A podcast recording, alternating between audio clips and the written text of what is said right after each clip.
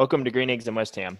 I'm Chris S., along with my co host, Chris W. This podcast is dedicated to providing lighthearted, concise analysis on everything concerning West Ham. We hope you enjoy the show.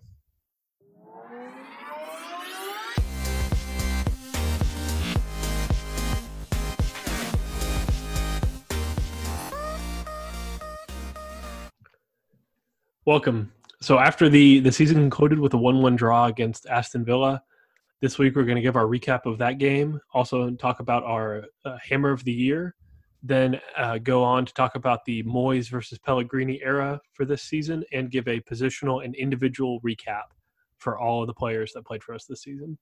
Chris, we had a 1 1 draw against Aston Villa. Kind of up and down performance, but you know the pressure was off us today. Yeah, I saw a lot of subs, which was good. Um, I saw Anderson and Lanzini both featured. I thought Ben Johnson was massive there. I think we had to play him, uh, which is part of the reason he played. I don't know if we we had Fredericks and Cresswell if we would have played him, but uh, I thought Fred, uh, sorry, Ben Johnson did an incredible job. Um, I'm glad we had a lot of players feature for us, and I, I did see a little bit more relaxed play from the team. Uh, we didn't have that chemistry and everything, uh, the attacking wise. We had a few good chances, but overall it was kind of an, a so-so game. But I also think that because we were trying people in different positions and kind of giving a allowing them to feature, uh, that that had an effect, and I'm I'm not really upset with it. We got the draw in the end, so we yeah we were not as sharp as we had been over the over the recent run of games. We we came out with a very similar lineup. Obviously, Ben Johnson playing on the left instead of the right, and Fredericks coming back to feature. There wasn't any pressure on us this game. wasn't really much to, to gain or lose from from the result.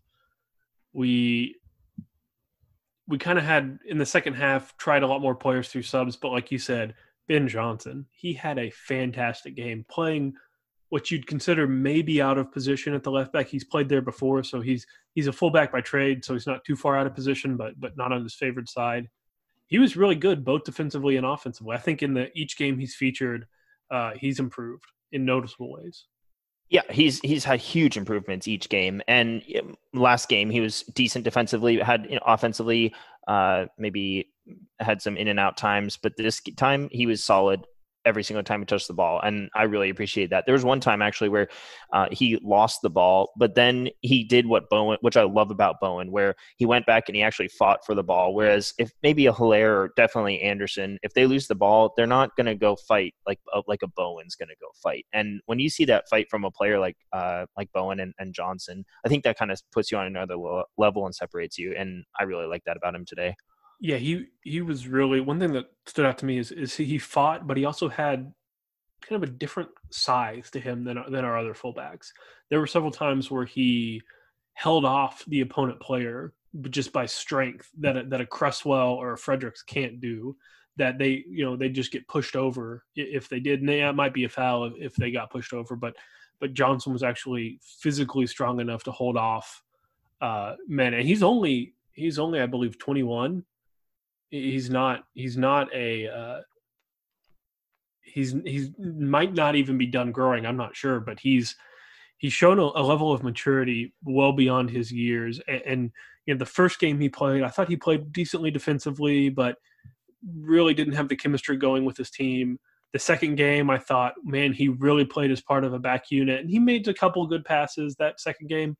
And his third start, I thought not only was he as locked in defensively as he was in the first two games, maybe even better, but his his forward runs were, were a lot better. Even playing on the left side, I, I, he was a willing runner, sending in some good crosses that that really should have should have had more action on him.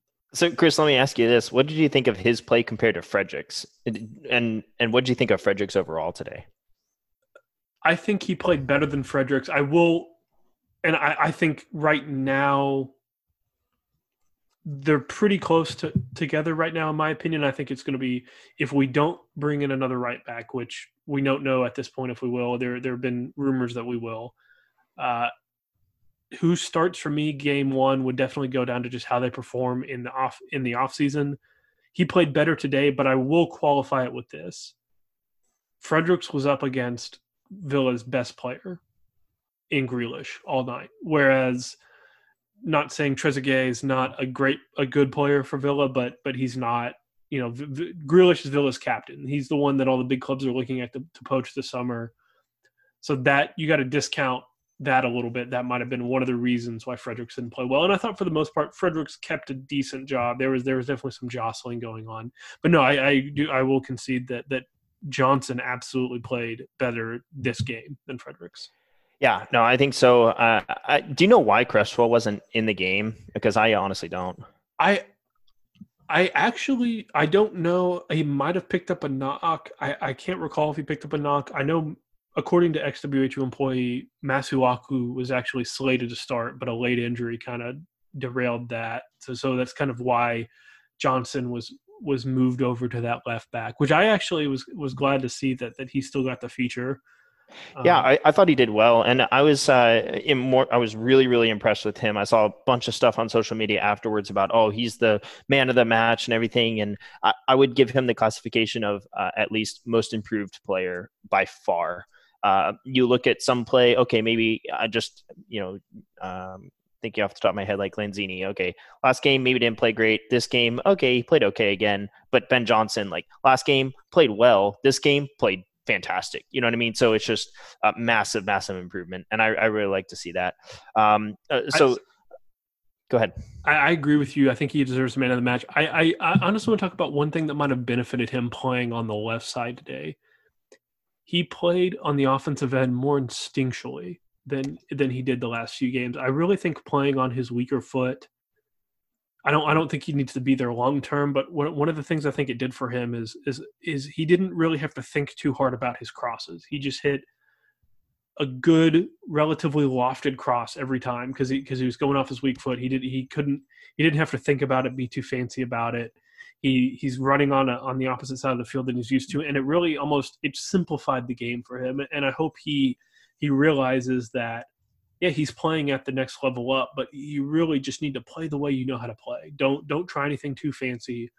Just you're a fullback, defend well, make make willing runs forward, send balls into the box. That's that's all you're asked to do, and and he did a great job of it.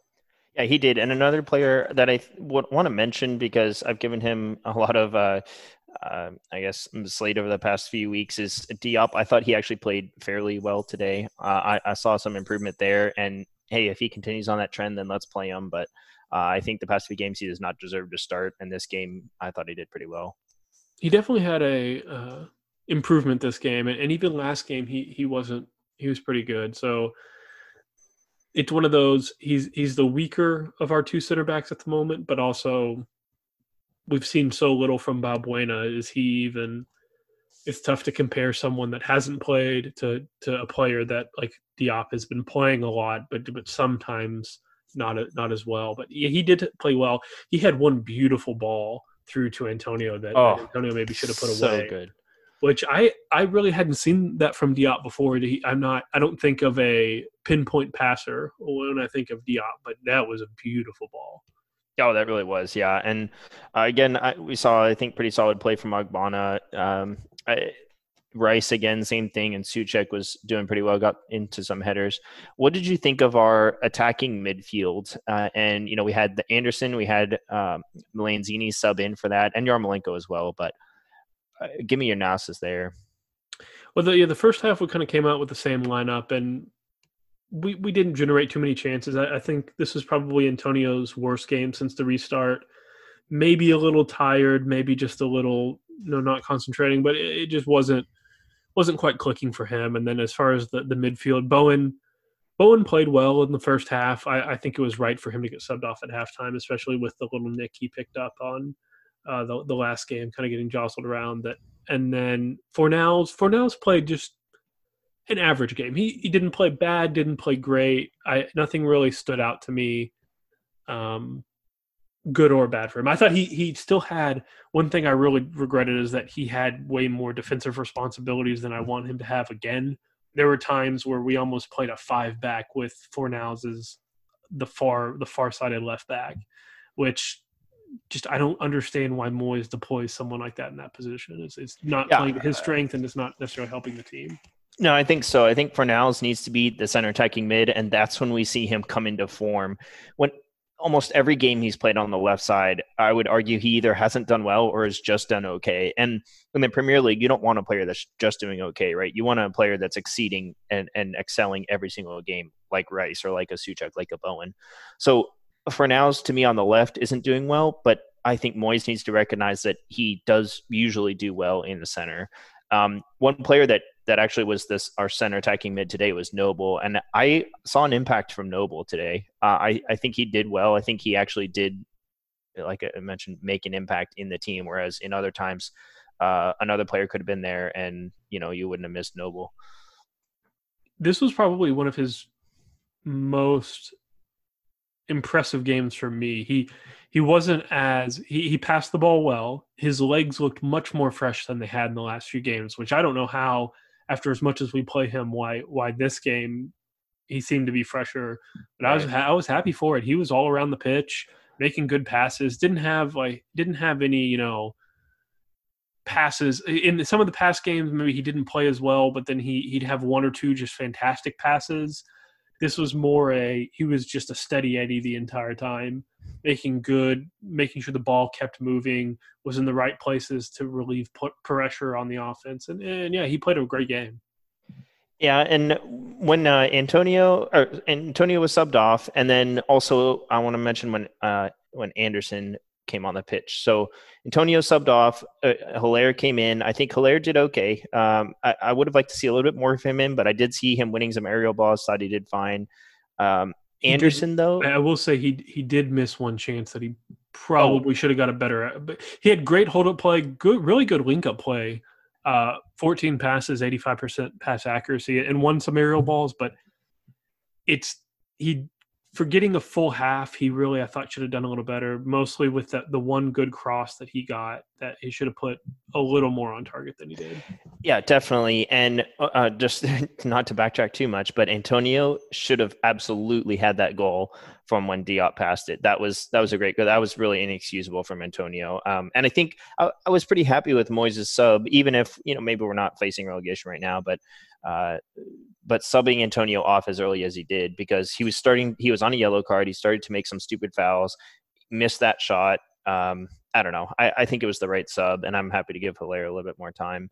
Well, yeah, I thought I thought like, was struck struck a nice balance between going for the win by by playing a largely unchanged side, but then also re- realizing in the second half, I that he could sub players on early, get get some good good run for players that that hadn't featured but but maybe needed to gain some confidence in, in Yarmolenko and Haller and Lanzini. I thought Lanzini did a good job.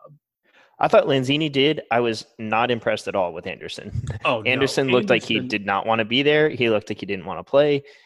I yeah, uh, he was an uh, absolute passenger on the pitch. He did absolutely nothing. He wouldn't chase down any defensive assignments. He really he disinterested is is the most polite way I could put it. Yeah, it is. And when you look at Bowen and the Yarmolenko sub, right? So Bowen is a workhorse, runs up and down the pitch all the time. Yarmolenko is more technical. He doesn't really have that same energy and everything, but but Yarmolenko contributes in a different way. So now going back to the other side of the field with the with Anderson, I he doesn't no matter if he's running or if he's got that great technical ability, he's not contributing in any sort of way you know, where where like you said, Lanzini, hey, he had some really good link up play today. I, I saw some really good passes from him. Um, every pretty much every sub, even Haller, like, hey, hold up play. It, like I can attribute one good thing, uh, one good characteristic to each player, except for Anderson. Yeah, and that's he only had a few minutes, but it was yeah, you might not be able to judge him technically in a few minutes, but you could at least see if he's trying something, which right. he, he, just wasn't. Right. It, it, was this kind of cemented my thoughts of him. And you you you you responded to my point last week when I said uh, he was one of the players I'd, I'd want to see feature for a large portion of the game. And and you said well would one game make any difference? And you know you were right. It, really didn't. He he didn't feature much but uh, yeah it wouldn't have mattered. He I'm ready to move on from him. He was not he doesn't look like he wants to be here anymore. And may, maybe that seemed like a shift that kind of happened from Pellegrini to Moyes, where he was willing to have these good performances for Pellegrini at times. He was still inconsistent then. But ever since Moyes's come on, he doesn't even look like he wants to give it a go. Now, and we're going to have a separate episode on uh, the transfer window and who we need to to trade and everything. Um, there's been rumors of a zero zero budget. We'll cover that as well. But um, for right now, just to kind of sum up the game, I thought we played okay. wasn't the greatest, but I am glad we saw a lot of, of players feature. I was not expecting a uh, you know 4-0 performance out of West Ham because I wanted to see a few more players feature, and I'm pretty sure that's exactly what we got. Any closing thoughts there, Chris? And uh, then I want to talk about the relegation. Yeah, I, I, there's not too much closing thoughts. I really thought we we just weren't clinical with our chances. That, that that's what it came down to. We we didn't get enough. We got some shots, didn't get enough on target, and especially the the Haller header and the the Antonio when he was through through from that that long ball really should have should have been two goals to the good. Yeah, absolutely should have been. And speaking of when Antonio missed that shot and when Grealish scored and then when Yarmolenko scored, throughout the whole game, it, and it wasn't just our game, but throughout the whole game, the relegation zone was changing. It was going in and out. Uh, who, what teams were down, what teams were up. Bournemouth they actually came out with the win, did everything they could, ended up getting relegated. Watford went three down, uh, three to zero down on Arsenal, and then came back with two goals. And people were even, you know, Villa at the end was was waiting after the, our game had concluded to see if Watford would score in the final minutes. I mean, it. I'm thank so thankful that we did not have anything riding on this game because that would have been a very very stressful thing. And actually, the commentator even mentioned. Uh, West Ham when we're controlling and moving the ball in the attacking third, just moving it around, you know, back and forth, back and forth, not really pushing too much, but just crossing and switching the field and all this stuff. It's putting pressure on Villa because Villa knows if they let up on their defense for one second, that could be it. They could be relegated. So, anyways, I thought that was an interesting thing. But, um, but really, what I wanted to get to here is is the Villa relegated. Villa did not get relegated as a result of first of all tying with us, but also out of a VAR decision. What comments do you have on that? Yeah, so I'm the so we're we're referencing the Sheffield United versus Villa game uh, several weeks ago, in which Sheffield's supposedly scored a goal. I mean, the ball was over the line. The Villa keeper caught it inside the goal, uh, but because of the goal a goal line technology failure, they weren't awarded the goal and, and it went on to be a zero-zero draw. So that the goal there would have certainly seen Villa lose that game, lose a point, and based on where the table ended up, actually would have seen them relegated and Bournemouth stay up. So there's a lot of talk. Obviously, at this point, we're recording the night of the the, the final game of the season. We're assuming Villa staying up and others going down, but there has been talk of maybe legal challenges uh, from Bournemouth about this game. I, I, I honestly think it's too late. I felt like the Premier League and any every team affected should have should have the day of of the when the when the Sheffield United Villa game happened, it should have been resolved there. We can't go back weeks later now and try and litigate some sort of of change. Yeah, that's true. But as Bournemouth, darn if I'd be trying. You know, oh, I no, I would if I was Bournemouth, then I'd be trying. What I'm saying is, it, honestly, right now, the Premier League messed it up by not definitively addressing and, and clearing out any chance of of changes. They should have addressed the situation then and made it clear in no uncertain terms what was going to happen. And you know, they they stood behind their decision, but they they, in my opinion, didn't put the matter to bed. Yeah.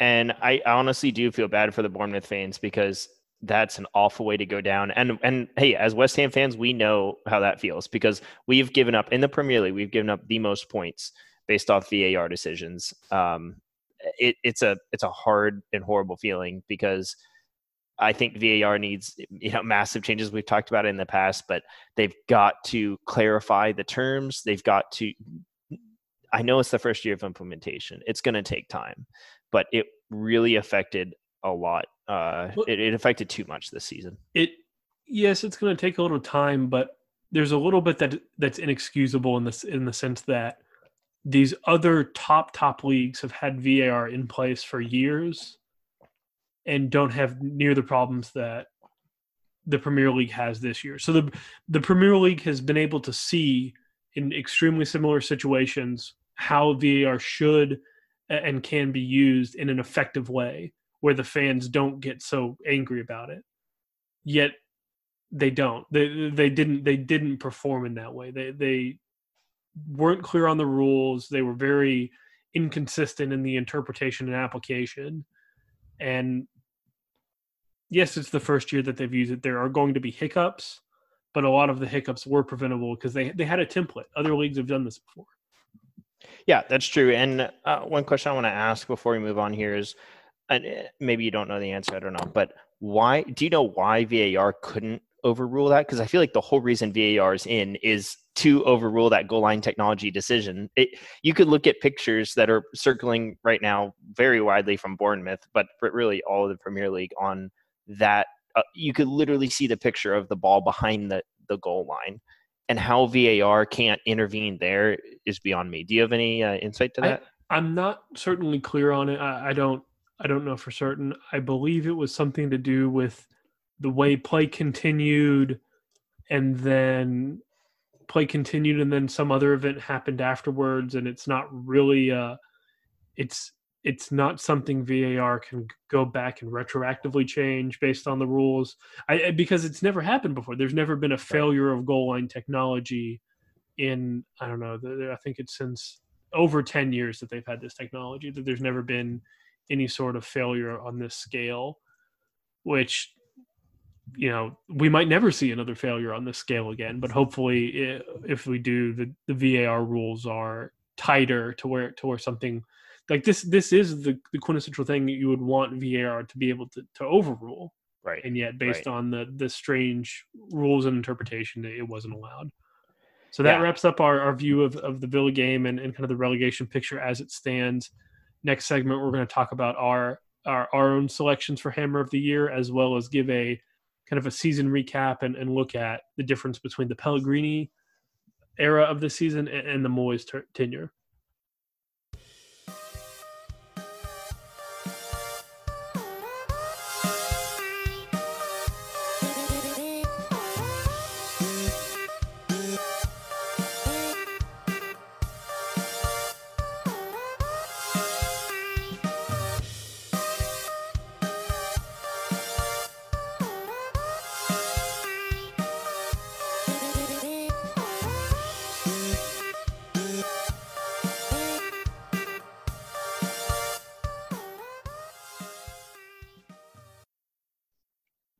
Welcome back to Green Eggs and West Ham. Up next, we've got our discussion on Hammer of the Year.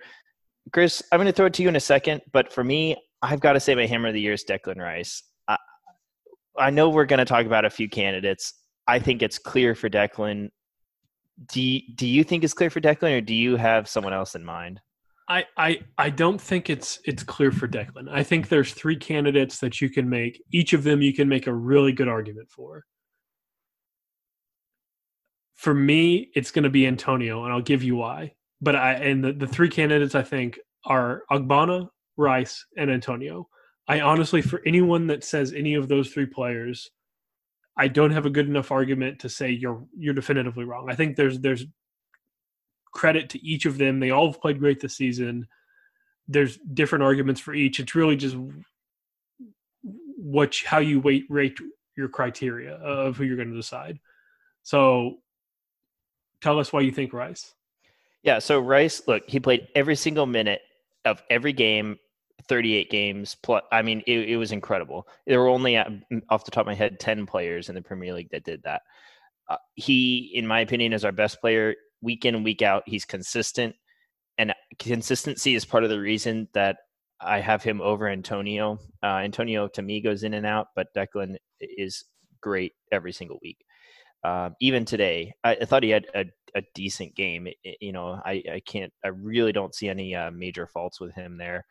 Um, another thing, he's young, which he was runner up, I believe, last year, and I think he deserves it this year, especially if we want to keep him. It helps a little bit to give him Hammer of the Year. Um, he's worked really, really hard. He's also our, our captain when Mark Noble goes off the field, and I classify him, I guess, as the vice captain there.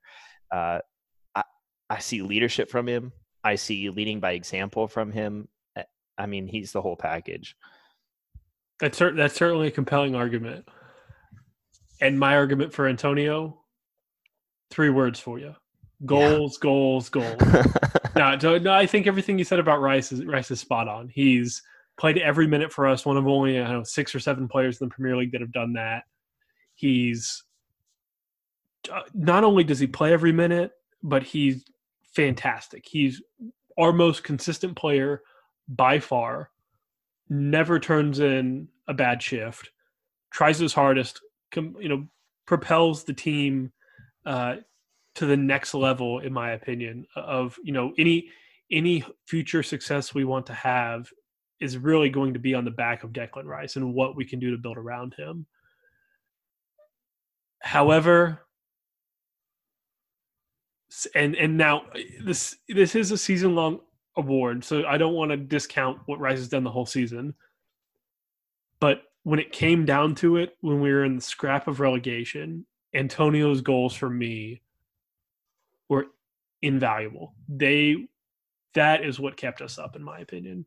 That he came in at a at a point where we were staring down. I don't want to say certain relegation, but we looked right in the thick of it and he pulled us out over the course of about five games, just per, standout performance after standout performance, single handedly running our offense for multiple games at which we won, and just he is the biggest reason right now that I can point to that why we're staying up. Although I will say this, it's a little bit of recency bias. Yeah, it, it is a little bit of recency bias. I understand what you're saying there, but but I must say, if you put Haller in each of those situations for Antonio, I I see him scoring some, sure, but I don't see him scoring every single one that Antonio did. He just hit fire when he hit fire in a way I haven't seen a West Ham play, player hit yeah. fire. And no, it was incredible, and and he was outscoring. He wasn't just outscoring people on West Ham. He was outscoring the Premier League. He was the he's the number one. I don't know if that changed today, but he was going into today the number one goal scorer in the Premier League since the restart. I, I mean, that's that's a that's a stat to be proud of because there's some there's world class players in the Premier League. Uh, so I see that. I, I also see the work rate because just like Declan Rice, Antonio will run until he can't run anymore even when he came back from injury and you know you and i were kind of looking at the tv saying whoa like slow down there because you're going to hurt your hamstring again. And he's just running and running and running and he's physical. He draws great fouls. He, he and and another thing i like about him is he doesn't flop. We saw some flops from villa today. Antonio does not flop. Yeah. When yeah right yeah. But but when he gets fouled you know it was an egregious foul because the the dude fights and and he stays up, and I I love that about that player about him. Um, my biggest problem with him, honestly, is that consistency. Though he was hurt for a large portion of the season, we really not a large, but a, a fair amount of the season. We we really missed him in some games um, where he could have made a difference. And then another thing too is that consistency where uh, in play. So today we saw an oh he was okay today. He wasn't standout. Where Rice again he was he was good um, in today's performance. But but Antonio like missed a goal he really really should have gotten today, and that could have been the difference for us with the win and actually relegating Villa. Um, uh, there have been some other games earlier in the season where I think he's he had some chances. You look, you're not going to get every single chance you you know perfect chance you uh, come across, but eh, he does kick, tend to kick the ball over the net sometimes. Now that's a sacrifice of power, I guess, but uh, anyways, yeah. I now just to kind of uh, go into. Do you have any uh, counterpoints there? No, I definitely think I, this might sound contradictory. I believe Declan Rice was our best player over the course of the whole season. But I just think the contribution Antonio, the tangible contribution Antonio did, was was what really gave him my hammer of the year. I tell you what, too, there's about 20 to 30, and in, even in some polls, 50% of people that agree with you. So, I mean, it, it really is a toss up. And the other player that uh, that we have to mention here is Ogbonna. Ogbonna was an absolute iron wall uh, uh, for the center for our defense. He held together the defense when the other three were not playing well. There were there were several games where we were suffering in our right back, our left back was okay throughout the whole season our center back Diop went in and out of having great games and having poor games, but Ogbonna was consistent. Ogbonna took care of business. I would argue on every single game. There were a few games maybe, but but also you have to look at you know where we were, um, look at the team around him. I mean, he was solid whether the team was there to play or not. Yeah, he was really a rock. He was the only, really the only consistent player out of any of our defensive players. And I, I think if you would have looked at the games through the break, so so right before the restart, he would have been my hammer of the year. I, he and he was he was similarly good in, in, the last portion too. I just thought other players stepped up. Uh, he was again just he's no nonsense. He sets the tone at that back line and, and especially at the age of 32 just still can can track down rel- faster players and and fight for it and, and just is is a very calming presence. I, I don't think any any defensive lineup we have needs to include him. Yeah, he's a leader back there, and that's what I we like to see, especially when you've got Diop, a little bit of a younger player. Um, I, I, like to see that. Another thing I like to see is the corners when he goes up, and you, you see him just like Soucek putting himself out there for those corners. He doesn't just go up straight and oh, if it comes to me, great. No, he's in there fighting whether it, you know he's going to get hurt or not. He's going for every single ball, and I really, really like that. And, um, and one other thing I want to mention is just I think we don't players like him, we don't always recognize kind of the sacrifice and heart that they've given to the club. So players like Mark Noble, it's it's impossible to to discount what they've done. They've Mark Noble's a club legend, he, so he get, he gets recognition for that, and rightly so. But then, how many players have we seen come into West Ham from big clubs or, or, or mid to big clubs, and just treated it as a paycheck? Just a stepping stone to the next place or a way to a way to collect a big wage. I tell you, I can name in, about four right now that yeah, that. right now, and that's not yeah. including all the you know the the couple players we mentioned last week that had horrendous transfer sagas with us. Yeah. Uh, but Ogbonna came in from Juventus, who were rocking it in the in the Italian league and still are. He uh, now he obviously wasn't they're like a key player for them, but played played relatively for, a little bit for them, and came to a club like West Ham, which you, you have to admit, from moving from Juventus to West Ham is is not a step up; it's a step down.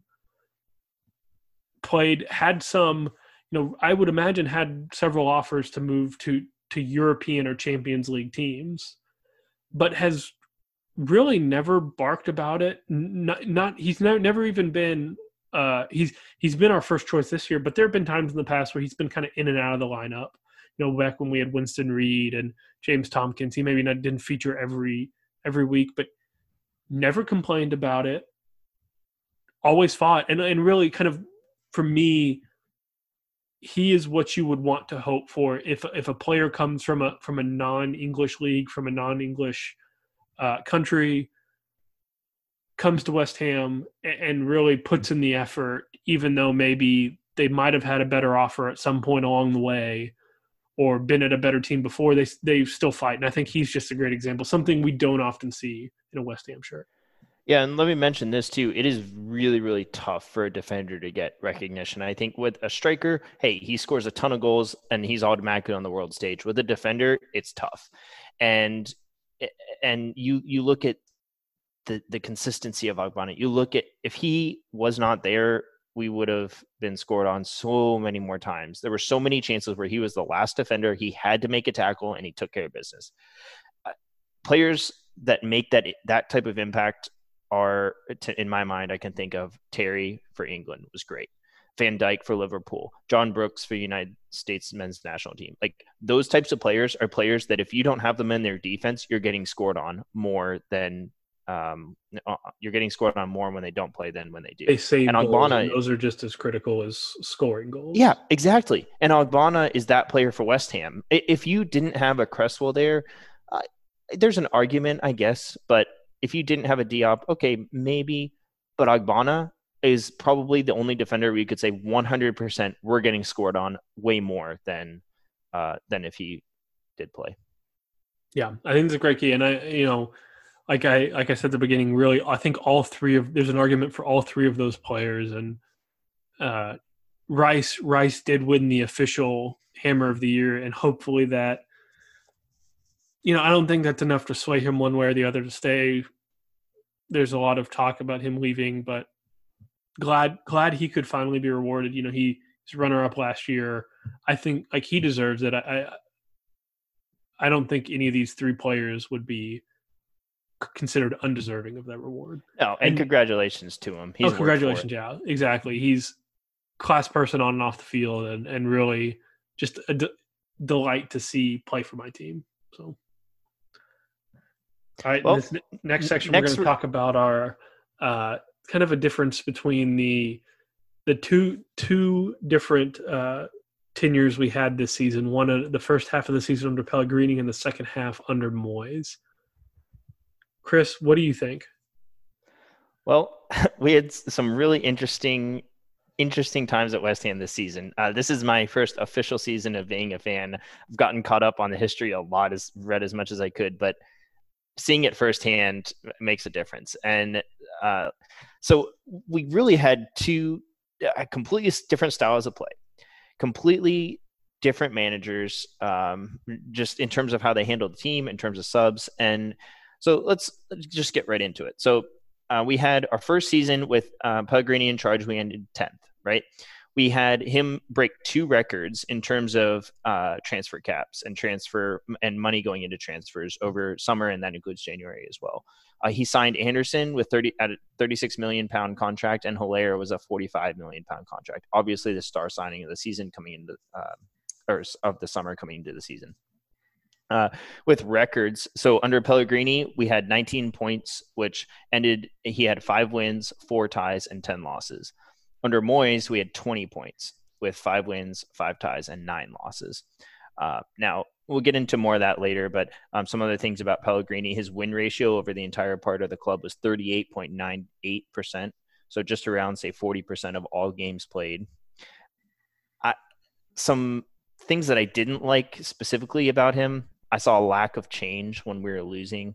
Um, he played Roberto game in and game out when Fabianski was hurt, and we saw very early on that Roberto was not the keeper to, to carry us on, and uh, he kept playing him. I think that was a, a, big tactical mistake. Another thing is the formation. He, I never really saw a large change in formation. He went out there with the same formation, the same tactics every single time. Well, and even the same team. He never and the same not team. really cycle players through yeah, and, and that was that was really it. That his inability to change, to recover from losing, was really what did him in. Yeah, and one more last uh, the last point I want to mention on him too is the look at the players, right? So the players are a really good indication on what's happening on and off the field, right? So when Declan Rice scored his goal, I think it was three games ago he ran straight to Moyes, gave him a massive hug, and they celebrated together. First of all, you never saw that in Pellegrini. But second of all, there were large large scale reports on the locker room being pretty discontent with Pellegrini, especially towards the end. As the games went on and he changed nothing, it, the discontentment grew, and the, they had no love for the manager. They didn't want to play for the manager. So, uh, Chris, I'll turn it over to you. What do you got for us? So, I was very happy when Pellegrini was hired. I, he was it was a massive hire for the for the club, and obviously that first season we we had some some really high high ups. We we beat some really good teams, finished tenth in the league, had some very attractive football, and then this season came and it started off really well. We were we were riding high at first, but we just kind of hit a point where we we fell off, and a lot of that a lot of that had to do with the Fabianski injury, but that it was the Fabianski injury compounded by kind of the weaknesses of Pellegrini's methods coming through. And then when I say those weaknesses, like you mentioned, the inability to change, the Roberto, so many of the so many of the players he brought on either stopped performing or just never performed. So Anderson, one of the better players for us last year, has been a, a dud this year. Haller never really got off the ground. Roberto. Let's hope it's the opposite. Let's hope that Haller had a dud this year and plays and, great next exactly. year. there's, there's still there's still some you know, not all of these players were you know abject failures for overall, but they didn't. There are significant weaknesses, and, and it all kind of fell apart at once. Roberto, the one we, the person we signed to, to replace Adrian, who's been a great, who'd been a great consistent keeper for this club for a long time, and then Roberto Roberto comes in and just horrible, probably the worst professional goalkeeper I've seen. Just destroyed our team's confidence. Pellegrini would not change. I do think at the at the time, it was the right thing to fire him. Now you can argue whether Moyes was the right replacement, but at the time, Pellegrini needed to go. Yeah, and I think they had the board had had enough. Um, look, there's a lot of animosity against the board. There was a lot of board out, but but they have made some decent decisions, and one of those, I think the fans were behind it as well. Pellegrini had to go. Yeah, uh, and I, I, will say, I think Leicester. he, he I think he would have. He he had a couple wins at key points that kept him in longer than maybe he should have, and so well, one of the things we like to do in this podcast is, is really bring some statistics to, to the table and, and really just help flavor our discussion. So to make it kind of easy, uh, luckily this season, Pellegrini and Moyes had the exact same number of games managed, 19 Premier League games managed. So Chris read you off the the stats. Uh, Pellegrini out in those 19 games got 19 points, and Moyes in those 19 games got 20 points. So really, if you look at just the points, not too much of a difference. But now I'm going to read you something that maybe will change your opinion a little bit. So under Pellegrini, we scored 21 goals gave up 32. So, that was a negative 11 goal differential.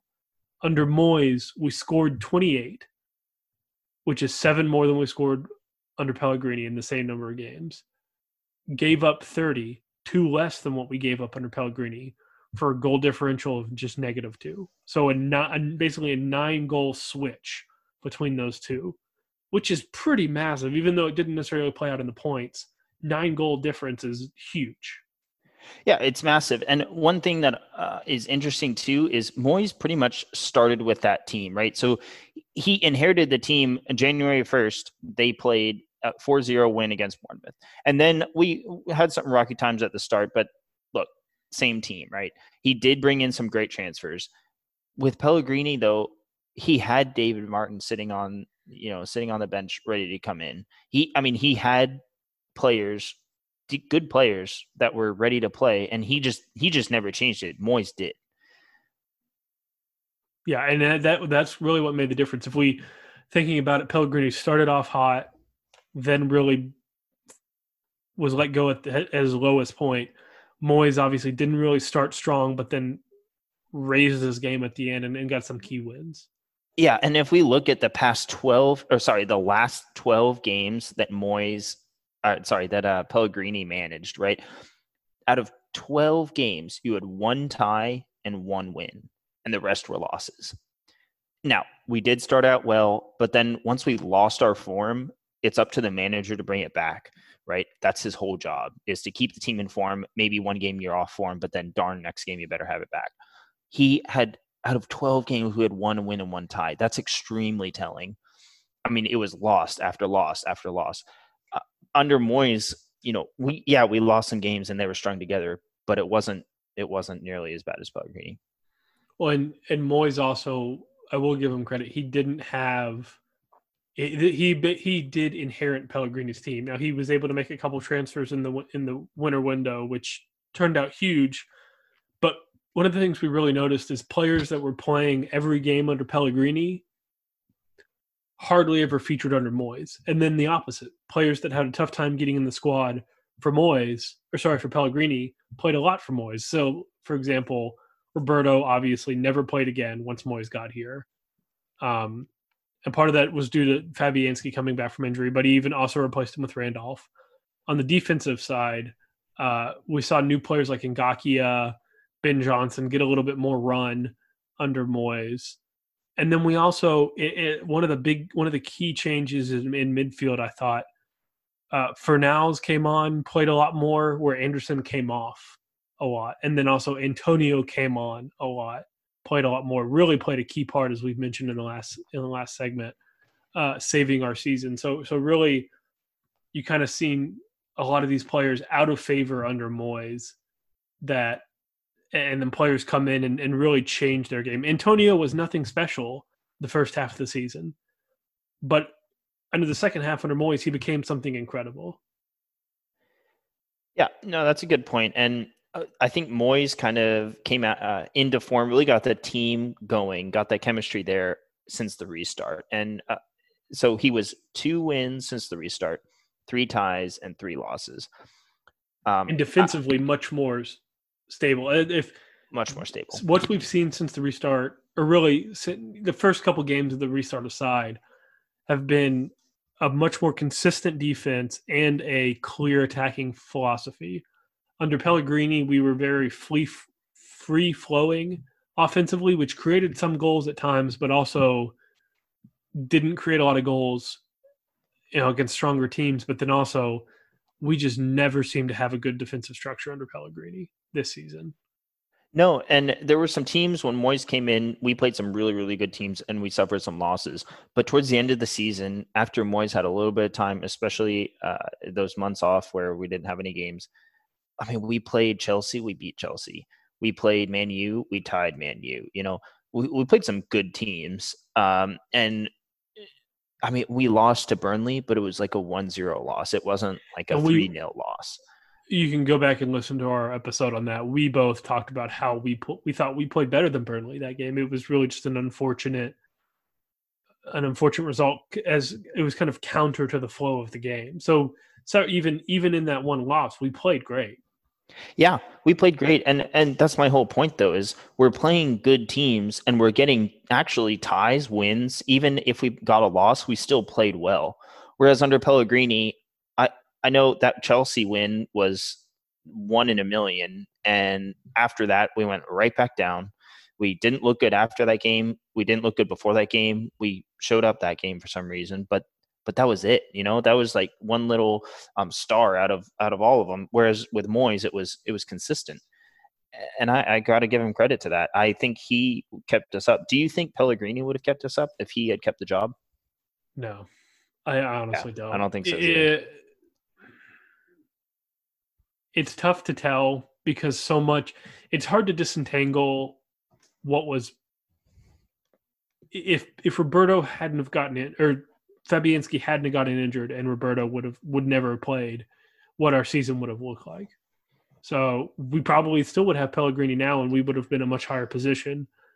But I, I because it ultimately rests with Pellegrini to ch- make the changes and field the best team he can you, it doesn't even matter if you can't disentangle the results. It, it it's ultimately Pellegrini's fault for not being able to put a more competent person than Roberto in goal.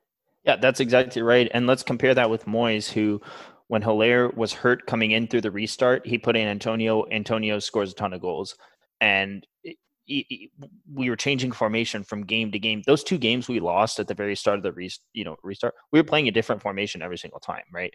And we were playing different players in different positions.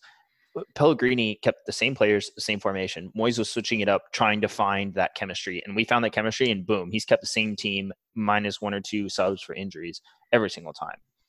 Um, and, and, and, like you mentioned, like so, look, he's got he Moyes inherited Pellegrini's team. He's made some great transfers, and he he has dealt with injury in a different way that Pellegrini has. So. Uh, I under Moyes, I don't think you would have seen Roberto play each of those games, game after game after game. And Roberto didn't play under Moyes any. So look, there he was changing stuff, and that's what that's that was really my biggest problem with Pellegrini.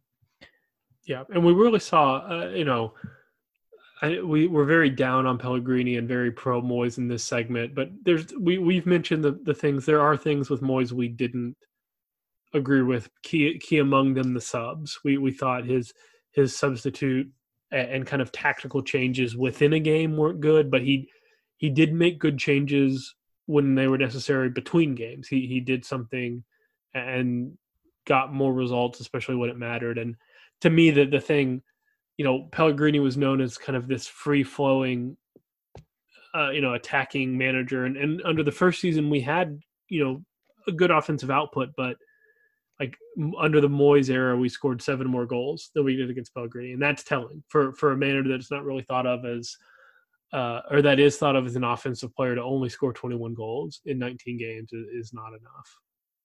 Yeah, uh, we also under Moyes saw a little bit less possession, but we used that possession well. Whereas under Pellegrini, he was a little bit more of a more possession based, even though we didn't do great with possession.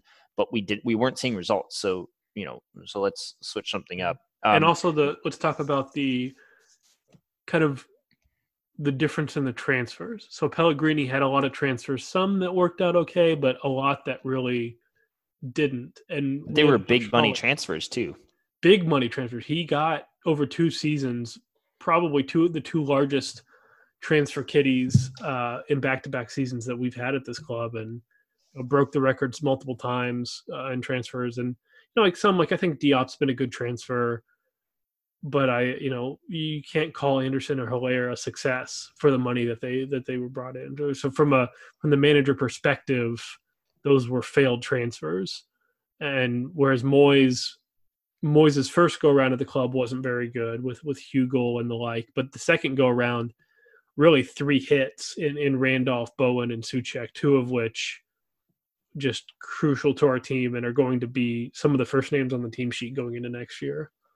Yeah, and for Hammer of the Year in our discussion previous, look, we didn't include Bowen and Soucek because they had only been here since January, yet they made a, a, fantastic impact on the team. So next year, if they keep playing and keep informed like they are, yeah, they're going to be in that discussion. Um, so that's just something I wanted to mention. But uh, but besides that, yeah, look, Moyes has never had a season a, a, transfer window, right? So I'm really excited to see what he does here. Um, one thing that is concerning though is you mentioned the goal differential, but but when it comes down to it, Moyes had 20 points and Pellegrini earned 19 points total. I mean, they almost had the same record. That is that's pretty worrying to me. Yeah, and, and that that is that is pretty worrying. Hopefully that that gets better. I think once you see difference in go, the goal differential change, you're I mean that big of a goal differential over the course of the season will, will result in different points.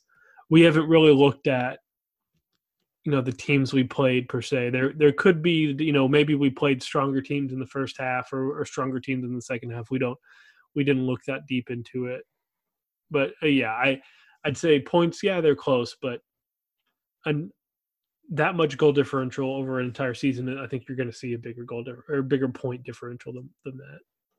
And just to sum it up, so I think it was uh, the right decision to fire Pellegrini. I think it was you could have the discussion on whether Moyes was the right transfer, but I think it was.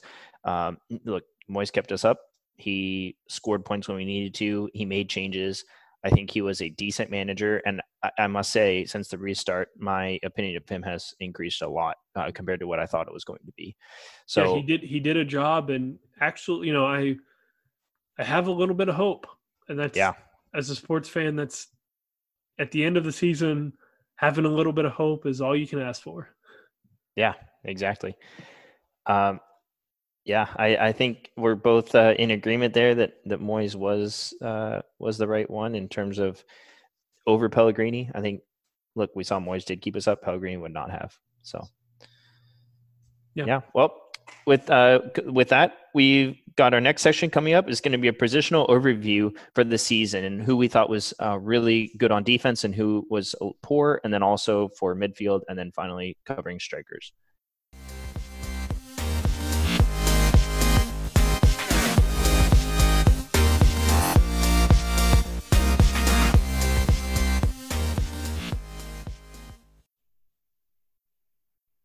Welcome back to part three of Green Eggs and West Ham. Right now, we've got a positional overview for the season on how each player did uh, when they played and when they didn't play. Chris, you've got a really interesting stat here, starting off with goalkeeper. What do you got for us? Yeah, so really, it's been a it's been a, a tale of two different goalkeepers, Fabianski and Roberto, for us this season. Our season, we, we last second we broke it down between Pellegrini and Moyes but maybe even more stark is the difference between Fabianski and Roberto. So we just to just to note real quick, we also had Martin and Randolph. We'll talk about them briefly, but but the statistical breakdown because most of our games were among these two. We're going to talk about Fabianski and Roberto. So let me start off with Fabianski. Fabianski made 25 appearances for the club, both some under Pellegrini, some under Moyes. In those 25 appearances, we averaged 1.24 points per match and gave up an average of 1.36 goals per match. So if if if we extend that over what would have been a 38 game season, uh, so it's if if we had performed that way under all 38 games, we would have had 47 points and only given up 51 goals. That's a massive. So 47 points is nine points above where we are right now, or, or sorry, eight points above where we are right now, and would have would have seen us much much higher uh, into the mid table. So overall, if, under when Fabianski started for us, we were a pretty decent team. Now Roberto. Here we go. Spoiler I can't alert, wait. It was a little different story. Give it to me. He played eight games for us. It was two draws and six losses for a total of point zero point two five points per game, Jeez. which over a full season would have resulted in nine and a half points if we had played 38 games like that.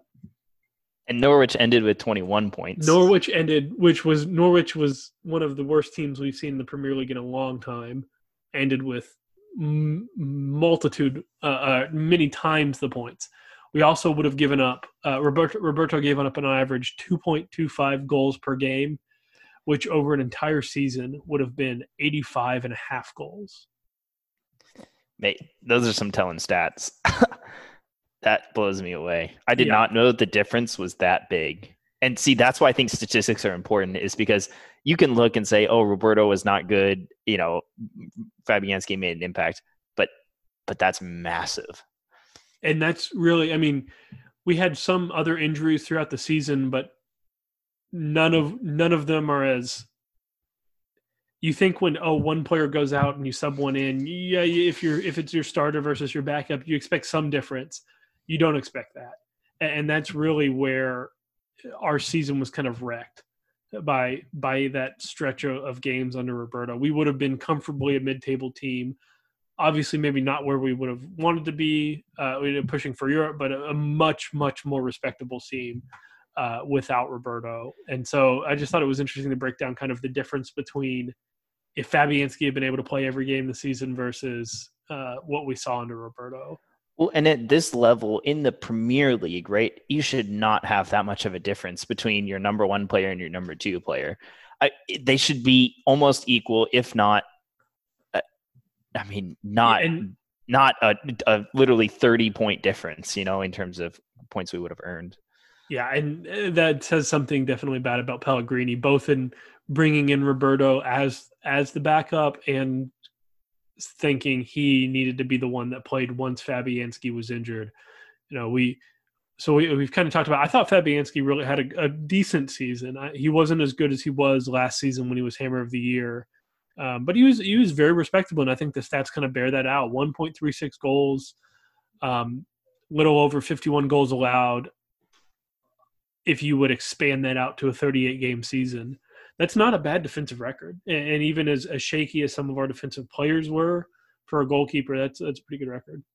Yeah, I was going to say, look, we're going to get to defense here next, but we we had some questionable defensive uh, changes. We had some questionable defensive, you know, plays, and for Fabianski to still hold on to that record, I think people need to see that that's a decent record, despite you know, if you looked at yeah, those were all the goalkeeper's fault. Fine, maybe that's not great, but we had some shaky defense, and and it showed. And the fact that Fabianski kept it to that, I think, is uh, fairly respectable. Yeah, and I think so. He was he was largely largely at fault for the goal today against Villa, but besides that, I'm I'm really struggling to think of goals that were I would chalk up to his fault. Yeah, I, I can think of uh, probably, I mean, I would guess maybe three throughout the season. I know there were a few games where I thought, oh, that was his fault, but I don't think they really affected things. Like they didn't really affect the result. You know, we maybe we were losing 4 0 at the time and one more goal didn't matter, but this one did matter in against Villa. But I don't know. But it's, it's just interesting that Fabianski really, I mean, he's been key and he was key for our team. I, Randolph came in, did his job, right? Yeah. Kept kept the balls out of the net right when we needed him to for just the right amount of time. I think Martin. It was great to see him play. I, I liked him. Uh, yeah, he gave us a little there. boost when he yeah. when he finally got his opportunity. Um, obviously, the the West Ham connection of his family was gave us a really nice story in an otherwise uh, really crappy time yeah, uh, in the season. So his his game against Chelsea was was one of the better moments of the season. Uh, just great to see him celebrate with his dad like that, and just the, what it meant for him for his club. But but overall, yeah, the, it's four goalkeepers featured for us this this season, but but really it was a story of of Fabianski and Roberto. Yeah, and next up we've got the defense. Uh, first, we're going to start with the fullbacks and kind of cover who played for us this season, uh, what we thought of each one. We mentioned Ogbonna was uh, was one of the contenders for Hammer of the Year.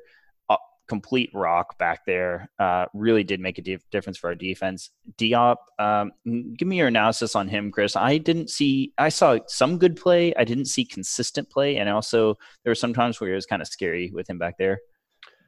Yeah, he was. He has the the widest range of performances, I think, among our defender, or just he can make incredible plays, just incredible plays that that none of our other defenders can make. But then he also makes decisions that you're just, oh, how are you like a Premier League player like making that decision? So he uh, he's up and down. I, I, think he overall performed decently. I, he's benefits about him. He's very rangy. He he can get he can relatively fast for center defender, strong, big player, good on set pieces, scored three goals this year. And where I, I think he can be a rock for us in the middle as long as he continues to kind of progress in his concentration. I think that's really the only thing that's missing. I think physically he has everything you need to be a great center back. He has the speed, the size. I think he can make a really good tackle. Some sometimes he's a little sloppy, I think it's his the concentration that, that causes sloppiness in positioning and sloppiness in when he should make a tackle. There, he gave away several penalties this year by kind of ill ill-advised reaching out a leg to try and get a ball he really had no chance at getting. And once he kind of shores that up, he's going to be a great, great defender for us. Yeah, I think so. He's young. He has room to develop. I don't see him being the leader that Ogbonna is back there, but I think that he uh, definitely, you know, has has earned some play time on the team for sure. I actually I disagree with you where where you say you don't think he can be the leader that Ogbonna is.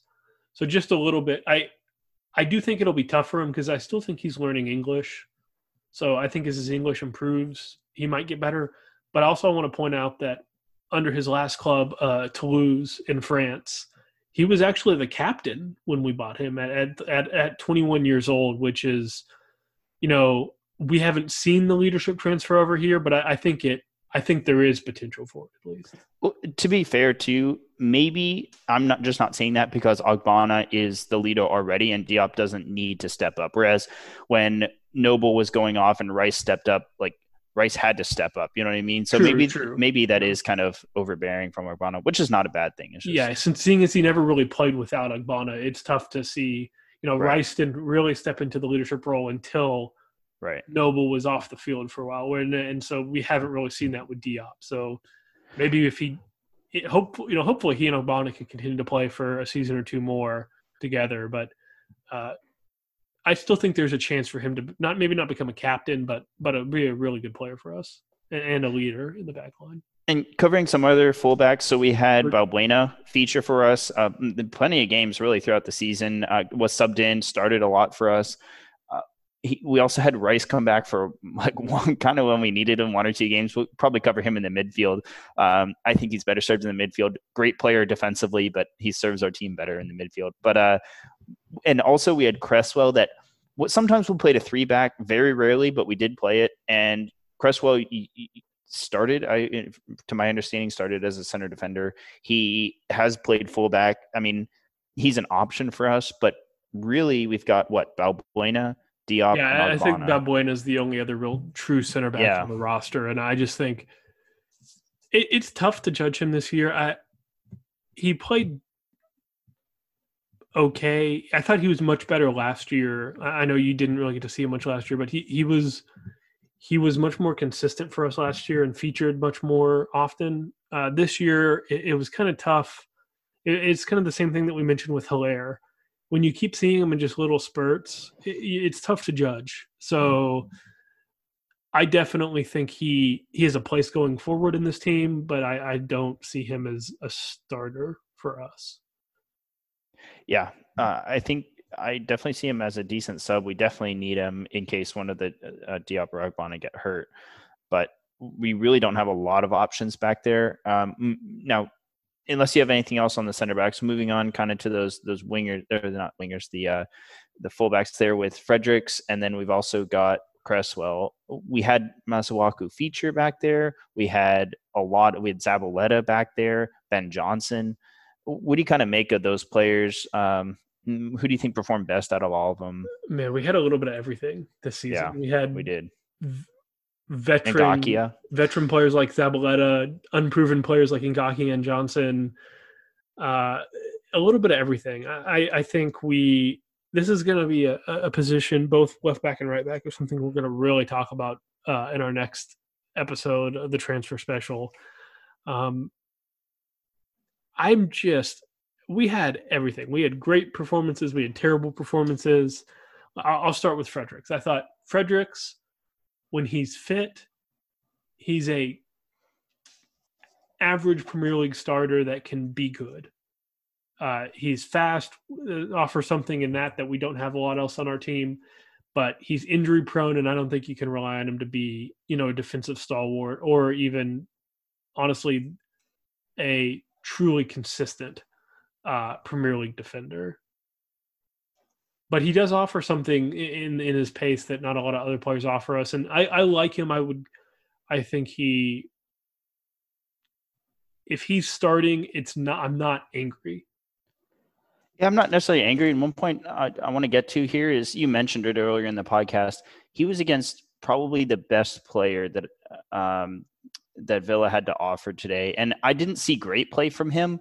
But but he was against their best player. You know, we, we saw Cresswell suffer when he was facing Traore. I mean, we've seen some some of our defenders suffer when they're facing their best players. So maybe it wasn't the best game for him today, but he's got a ton of pace. He contributes to the attack he's a he's a decent defender. He's probably yeah, like you mentioned, a middle average defender. Um, so I I like what he brings. I definitely think that he deserves a spot on the team, and he definitely deserves play time. He has played really well in the past. Um, he kept up with Grealish. Really, I mean, he he did well. He did okay against him, I guess. Yeah. But I mean, he's, he's tough. He he's tough to defend. A, he, he's t- uh, he, there's he maybe could have done a little better uh, on the goal that Grealish had. I don't think he was directly responsible for that goal, but he could have done a little better tracking them. But yeah, for the most part, kept him under relatively good wraps, and I think he's he's going to be good against when he's not playing the the other two players' best team, but when he's playing a, a great player, he's often he doesn't do his best. So he's, he's good. Cresswell, uh, from the kind of the left back perspective I think he's uh, he's really interesting for me. He he was so much better than he is now. He used to be one of our top players. One hammer of the year, I think his first year here. Something happened a couple years back where he just kind of lost all his pace. I don't know what happened, but since then he's just been average for me. He's been he knows what he, he knows for the most part what he needs to do defensively. He can he's not you know a slug, but he, he's not also not a, a, pace pace merchant either. So he can he can suffer heavily when when he faces faster players, but when he faces just average players, he's pretty good. But really, where he dropped off a lot is his. He used to be such a great crosser of the ball, and and in the last this season especially, he just really wasn't wasn't a great crosser. Didn't didn't provide near as much going forward as I would have liked to seen out of him. I've seen him be a little bit of a weaker player on that left side. I do like his free kicks and some of some of what he offers there. I think you know we've also got Noble and sometimes Rice has taken him in the past, but I do like when Cresswell when he steps up to the ball. I have a little bit more trust and faith uh, that it's going to be put where it needs to be put. And So I do like him in that respect. I, defending, like you mentioned, he's a little bit slower. I have I didn't watch years and years ago when he was good. So I this is kind of my only sample size of him, and I've kind of seen basically an average defender, but you've got Fredericks who's got pace, and Cresswell doesn't have a ton of pace. Cresswell well, does contribute a little bit on the attack, but it, would probably shock you if I told you he was one of our faster players about four years four years ago. Yeah, I definitely don't see that now. It, definitely it's, not. And that's I don't know where it went. I don't know if there was an injury that that really he could just never re- recover the same his legs from or, or what it was, but yeah, he's he's an interesting player because I think he does offer some leadership. Uh, he is one of at this point been with the club for for longer than most. He's been in English football for a long time. Really, no, I mean, has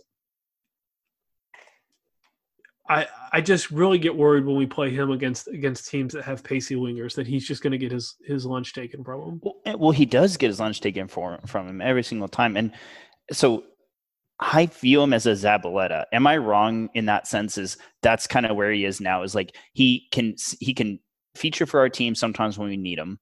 When he's on the pitch, eh, depending on who we're playing, he can contribute. I think he can contribute, just like Zabaleta had a little bit left in him.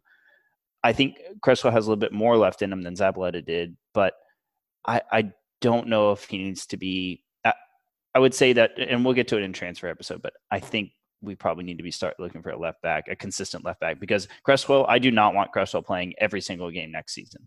Yeah, I really like that comparison to Zabaleta. You know, I, he's obviously not he's not quite at the advanced stage that Zabaleta was, and not quite as you know slow, but but definitely good comparison there. Of he can start for us in a pinch. He can he can put in put in a good shift, be a solid defender, but he's really his his effectiveness is really determined determined by who we're playing. He can play against some teams and be great, but then there's some teams where he it would be a, a terrible choice to, to start. Let's go on on to the next one. Uh, we're going to talk about. I guess we already talked about Zabaleta a little bit. Played played some for the club, not not a whole lot this season. It was time for. I'll, I'll just say the only thing I'll say is, glad he was here. He he was a nice leadership, nice uh, you know leader when he was here, but it was time for him to move on, and he really didn't have a, a place in at this level of play anymore. Yeah, he took care of business when he needed to. We needed him for a few games, and thank goodness we had him. Uh, he was a consistent defender who uh, had, yeah, some mistakes, but look, he stepped in when we needed him to, and he knew he wasn't going to be a starter at his advanced age, and he, I, I, think he did fairly well for the games he featured in. Yeah. Next step, we're gonna let's talk about Masuaku. So, kind of our other option besides Cresswell, left back. Uh, he's some people say he's not really a fullback. Even even him would say he's he's really more comfortable as a winger. It's it's tough. He he's had some really good games for us. Mostly, I, I think most of those games come when we play that kind of three center backs and play him as a wing back, where he doesn't have as much defensive responsibility. Otherwise, when we play him as a as a four back with a as him as the left back, doesn't not enough solidity to to really warrant starting in my opinion. He offers some some fancy tricks on dribbling, but the end product's not really there and you know, I don't I don't trust it when he's when he's playing on our back line. Yeah, I think trust is a big thing you have to go into with your defenders. When Ogbonna's playing, I trust. You know, when Uh, like you mentioned Zabaleta or when he was in form, Cresswell when he was in form, I guess I don't know, but you trust that they're going to get the ball. Like Fredericks, even now, I would say I trust him to get the ball, even though there's I know that there's going to be a few times he lets it go. Well, With, I at least trust Fredericks to to recover and, and try get where he right. needs to be. Yeah. yeah, and and with, with here's a perfect example: Declan Rice. I trust that he's you know going to to get the ball, but with Masuaku, I would have to classify him as like quote unquote shaky some games he's great. Some some minutes of play, some stretches of time, he does really really well and he makes a difference. And then there's sometimes where you're looking at him and you're saying, "What are you doing? Like make that run back," you know, or I don't know, he, he just gives the like ball away. Yeah, he, yes, that's a good point. There's a defender I think should have a, a confidence in their tackling where they know they're going to get the ball or they know they're going to foul. Like they they they know going into a tackle kind of what the outcome's going to be. They know I'm going to get the ball, or or they know I'm not going to get the ball, but I'm going to give away a foul here. But this is where I need to give away a foul. Whereas what I'd classify as a winger tackle is just a guy kind of standing on his feet and just sticks a leg out, hoping to get hoping to get the ball, but and stands kind of flat footed, can't recover if he misses the tackle. And I just think he he tackles like a winger. He he does that. It's not really a confident defender's tackle. So overall, I think he's he leaves it lacking. Uh, yeah, I, I think so. I think that's that's fair. And let's talk about sometimes when we had to fill a lack in our team. And with those with that, I'm talking about Ngakia and I'm talking about Ben Johnson. We had two new players feature for our team. They extremely young players. And I think we saw pretty darn decent results from both of them. Uh, we saw Ngakia feature against Liverpool. Let's start with him. What do you think of him? What do you make of his performance coming out of the gate? Really? Yeah, it makes me sad to talk about him now, just because he's not on the team anymore. I I thought he he performed as well as you could have expected for for someone of his age, kind of being. He was not anywhere near the first team picture until he was thrust into the starting starting lineup based on on injuries. You know, Fredericks was injured, Zabaleta couldn't play, and um, I think Johnson was injured at the time, which is why Johnson was a more highly rated player, but that's why he wasn't able to step in at the moment. So just kind of thrust in the starting lineup and performed well. You know, I think the the term we used at the time because it was against Liverpool is he was kind of baptized in fire. Just you know, one of the best Premier League teams we've seen in a decade, and and we're starting this 19 year old that's never played for us before, uh, and played well. I thought he pacey had some good dribble moves, but I really thought his his passing lacked lacked kind of the end product that he needed, and I, I think he he had some way to go as far as his defensive positioning. But I thought I'm very angry that we didn't keep him because uh, I thought it, it, was a cheap move by us that's going to cost us more in the long term, and, and he had he has the potential to be a very good player. And I think whatever club signs him, it's it's a risky move in the sense that he might turn out to be nothing, but he also might turn out to be a top, you know, not a world class, but a quality quality starter. Yeah, definitely. I think you can get him from another close perspective on the cheap uh, for the quality of player he could be if he doesn't pan out, fine, you didn't really spend that much, but he's shown a lot of potential right now, and uh, he deserves. Honestly, he deserves it. He earned featuring for a bigger club or featuring for another team that that needs you know that needs him and is going to give him that play time. I think we were giving him some play time, but then like you mentioned, I don't know why we didn't sign him. That's not up to me. Uh, I think I would have signed him, but I wished him the best of luck. I liked what he did for us. I really enjoyed his play. I'm excited to see where he goes. Um, let's talk about the player that we still have on our team here that just recently featured in the past three games, Ben Johnson. I, will say Johnson. Johnson makes the pain of Ngakia leaving a little hurt a little less. Yeah, I agree. He's a young player. He, first game came in. It wasn't necessarily against the Liverpool like Ngakia, but hey, he he played decent. He he played well, like okay. Then he featured for us uh, the game before today, got better, and then today I thought he earned yeah man of the match for sure. A ton of people were calling for that. He had a massive improvement over these three games, and if he keeps going like this, I mean, he could turn out to be one of our best players given some experience and some time. Yeah, he's he's definitely the the most intriguing player we have at fullback uh, going into next season. Uh, I'm I hope he has a chance to, to push to the, for the first team to, to really at least if be a starter eh, or a squad player. You know, I if he doesn't, I think we should definitely at least send him out on loan to get to get a lot of playing time. But but he has a lot of qualities I think I want in a defender and, and in a fullback. He's big, he's strong, he's pacey.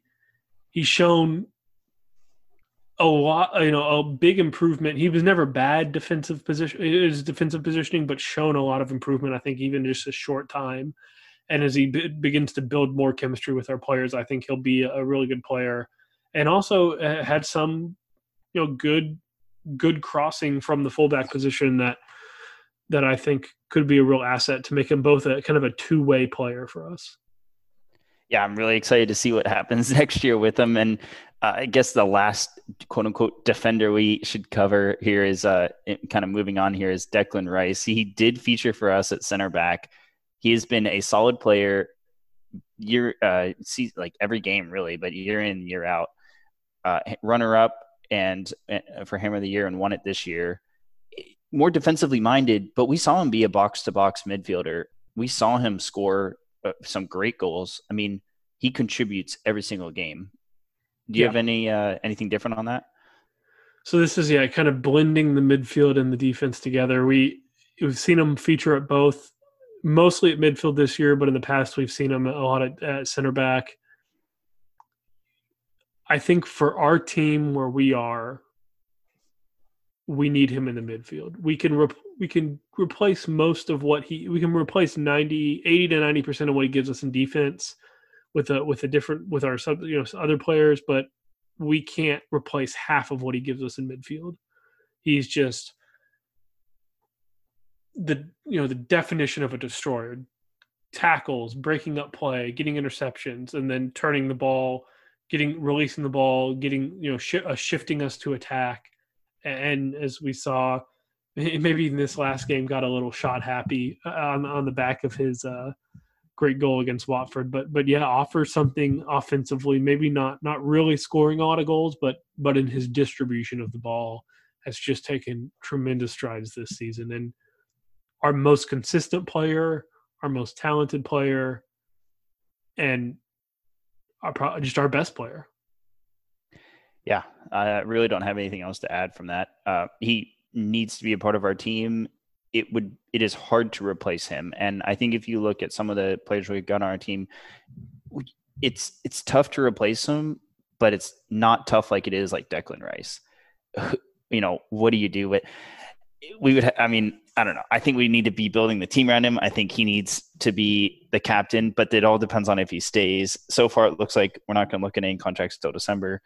But uh, but yeah, I think that's a good analysis of him. Um, well, if I think of it this way, if I gave you X pound, X amount of currency, X, you know, twenty million pounds or forty million pounds or sixty million pounds, you know, whatever level you select, and say, okay, go replace player X with that money just about any player on this team, you could find some sort of decent replacement for whatever that is. For you know, obviously, if you you get more, you're going to get a better replacement. But if I told you find us a striker for 20 million, you could find someone. If I told you find us a fullback for 20 million, you could find someone.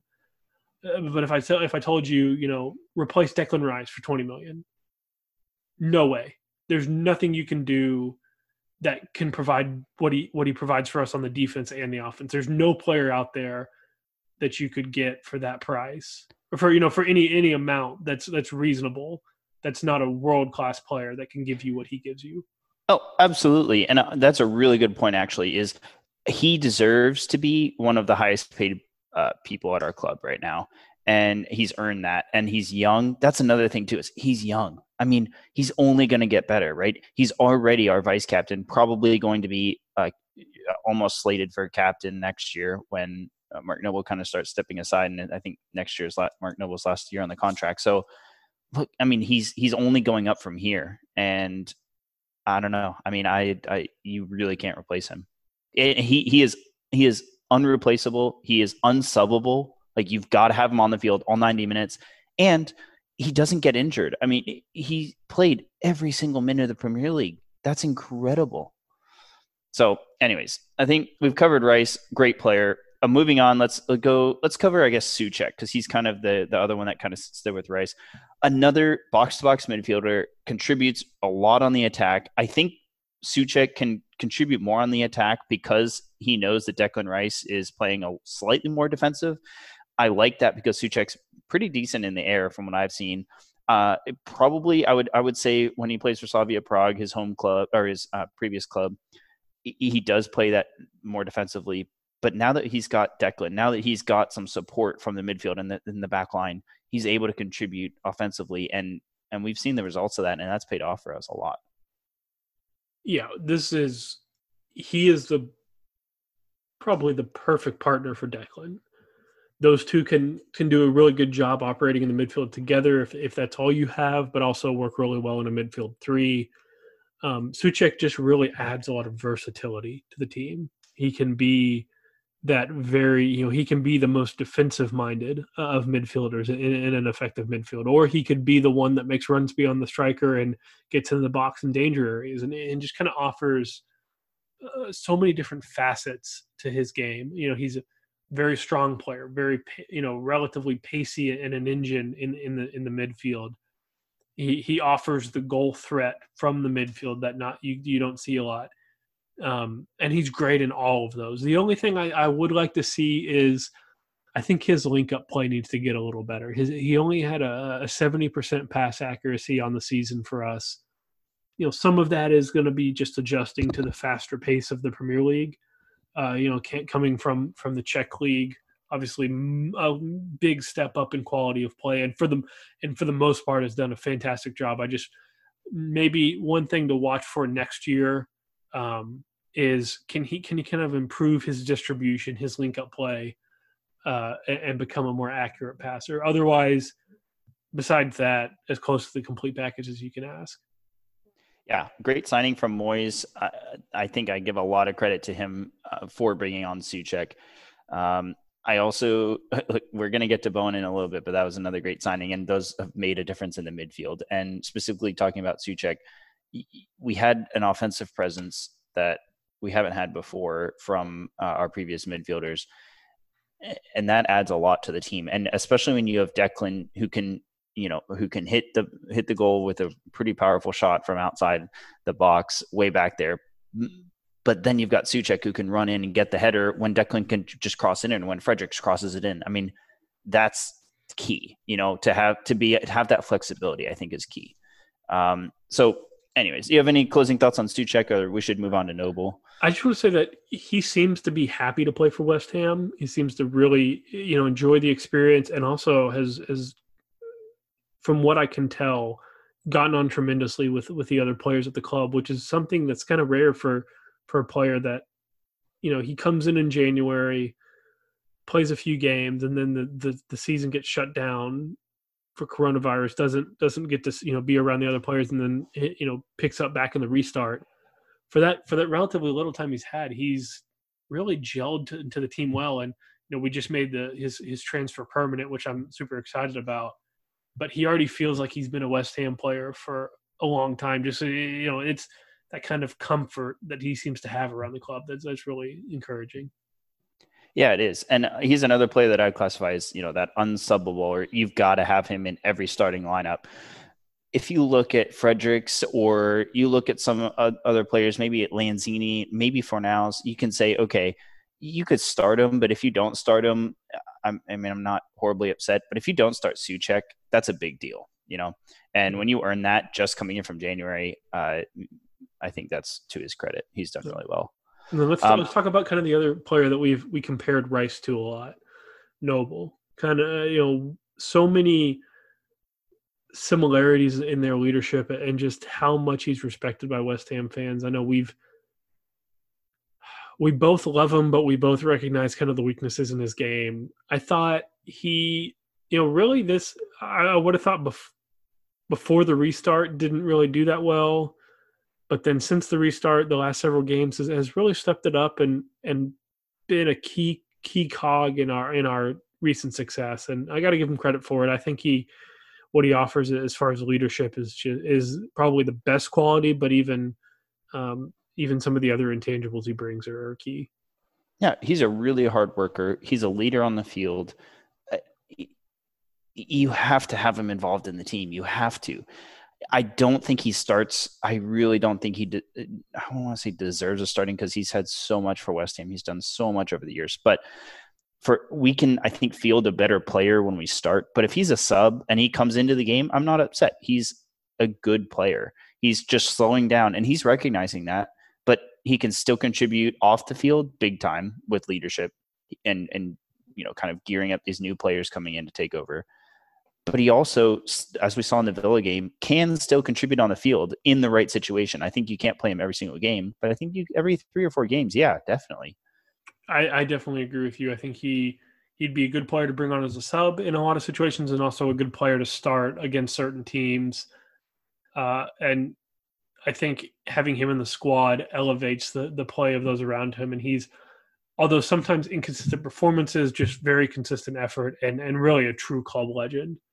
Um, let's go from you know a club legend to a player that is legendarily horrible. Uh, Sanchez.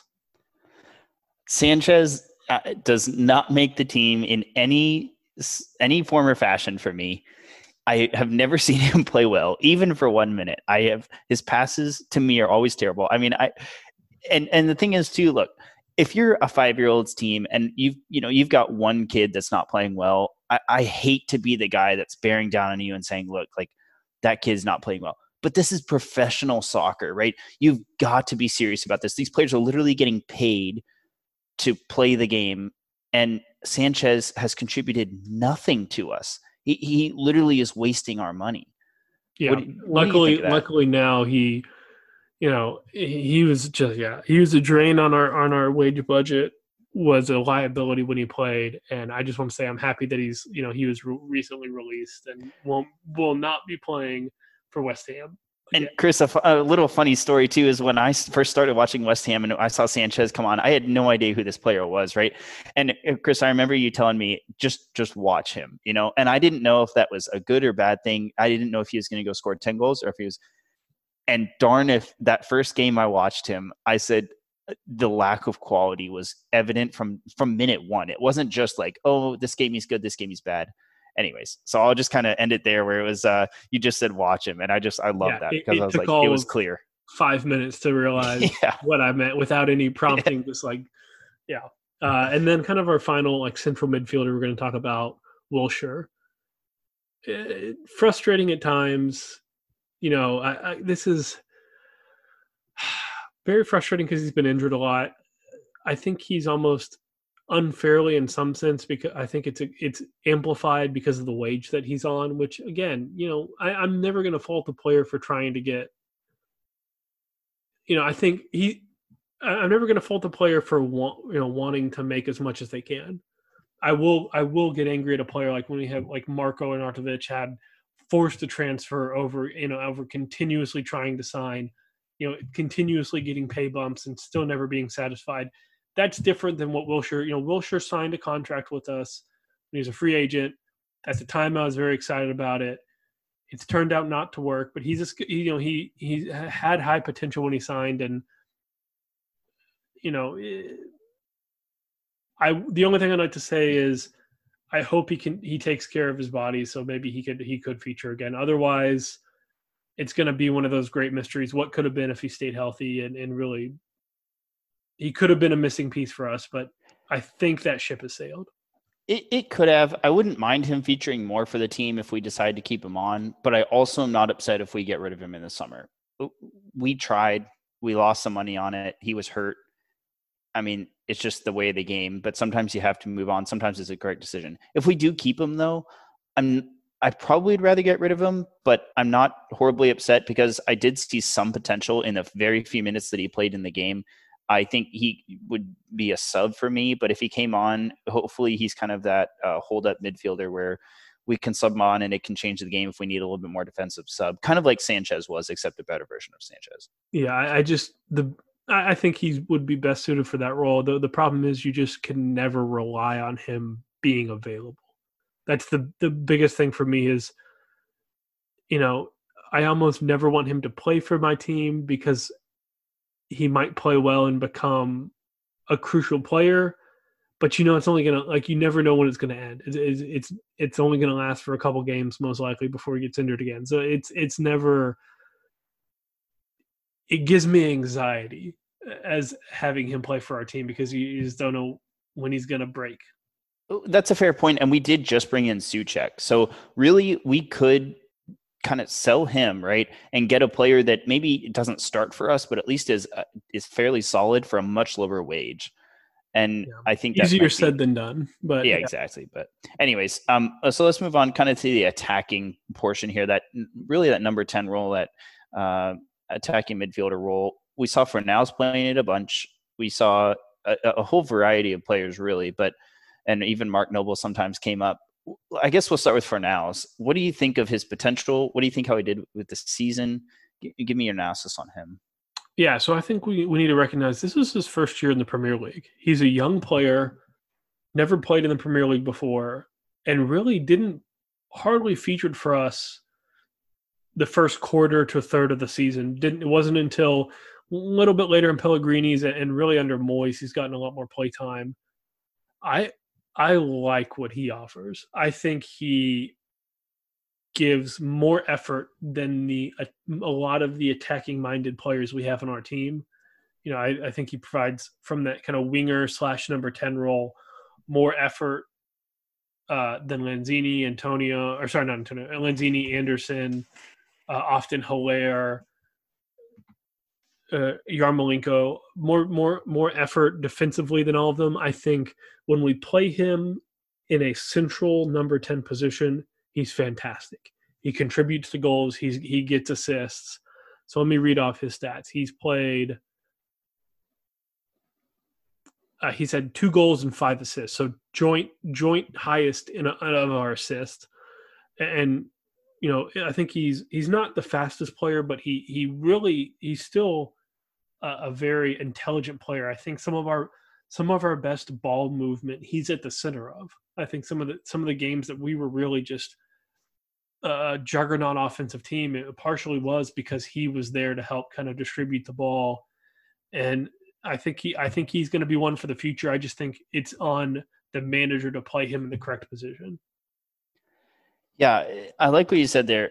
I like what he offers, honestly, to me, I don't like what he offers on the wing. So to me, he he's an attacking midfielder uh, in terms of central. Sorry, I should say central attacking midfielder. He is, in my opinion, he is not a winger. He doesn't do well on nearly as well on the wing. He still contributes, but when he's in that midfielder role, that uh, central attacking midfielder role, I see a difference. And I there's very very few games where he does not contribute when he's in that role. We've been putting Noble there, but like put put Fornals there. He's a young player. He needs a little bit more experience.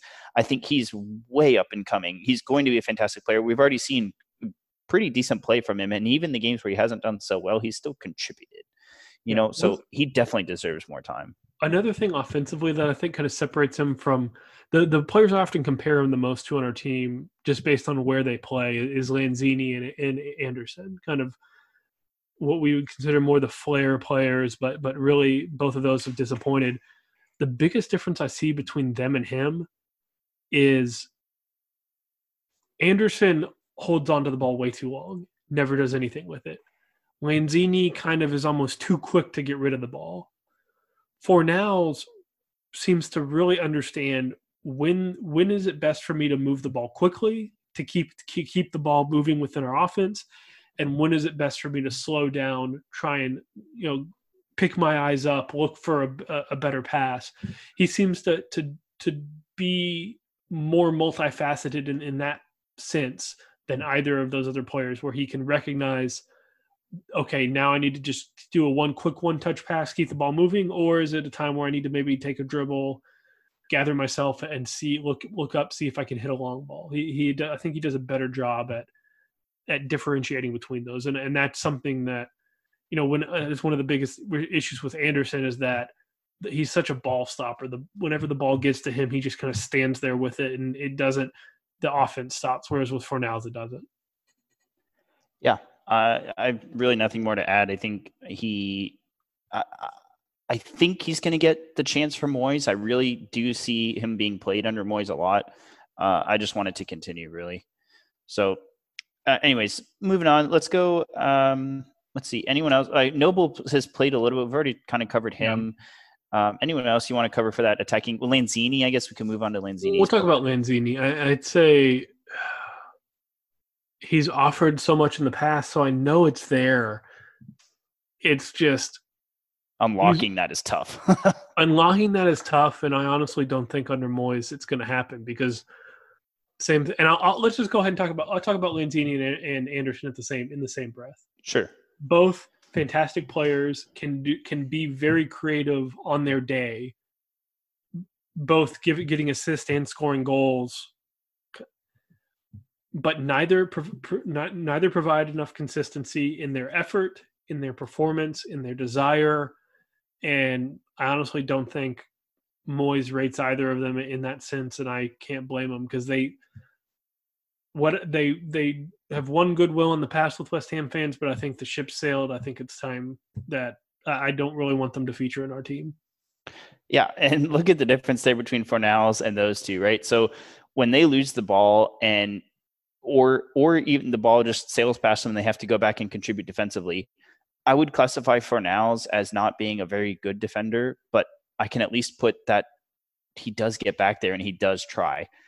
I don't think I've seen Anderson go back once, and I don't think Lanzini maybe just when it goes in that middle third, but once it gets to our defensive third, Lanzini is nowhere close, right? So Fornals is actually back there, whereas the effort, the level of effort I see is just not there.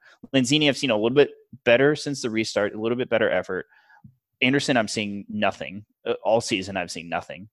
Um, and he's on. He's I think our second highest paid player. Is that right? I know it's thirty six million he's very, pounds. He's very high and very high. You know, he's so, he's one I'm, that I'm i never would have thought. I never would have thought, based on just his his kind of pedigree, he's a player I just wouldn't want to feature in the team. But yeah, like I don't. If we're going, if if it's if you're saying we need to win this game, and make set my lineup he's not even a player I would want to sub in. He doesn't make the starting eleven, and he's not a player I want to see the field.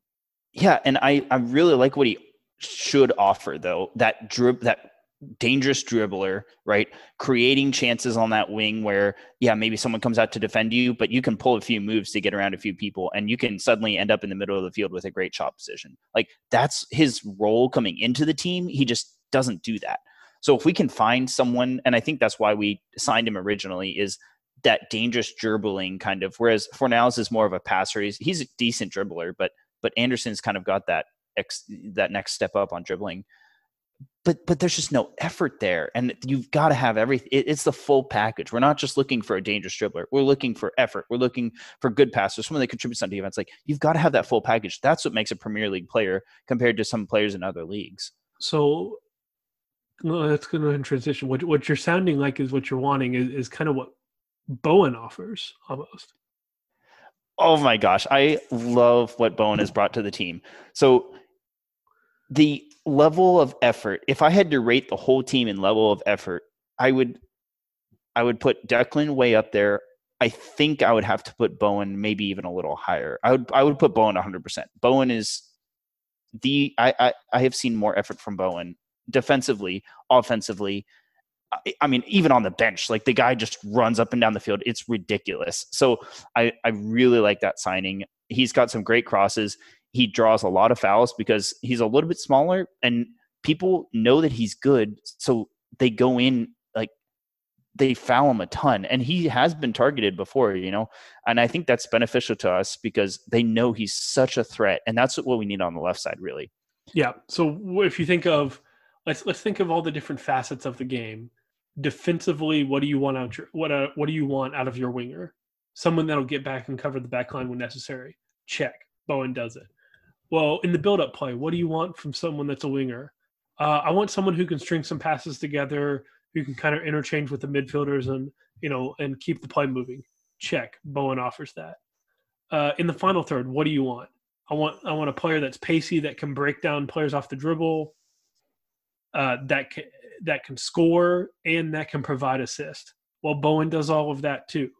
Now, he's I'm not saying he's, you know, world class in every aspect of that, but he really offers a little bit or a lot in some cases uh, in every one of those aspects. And it's it's been refreshing for us. I think he is man, if if we wanted to have the discussion, is was Bowen a better signing or Soucek? It's so tough because they've both been really good.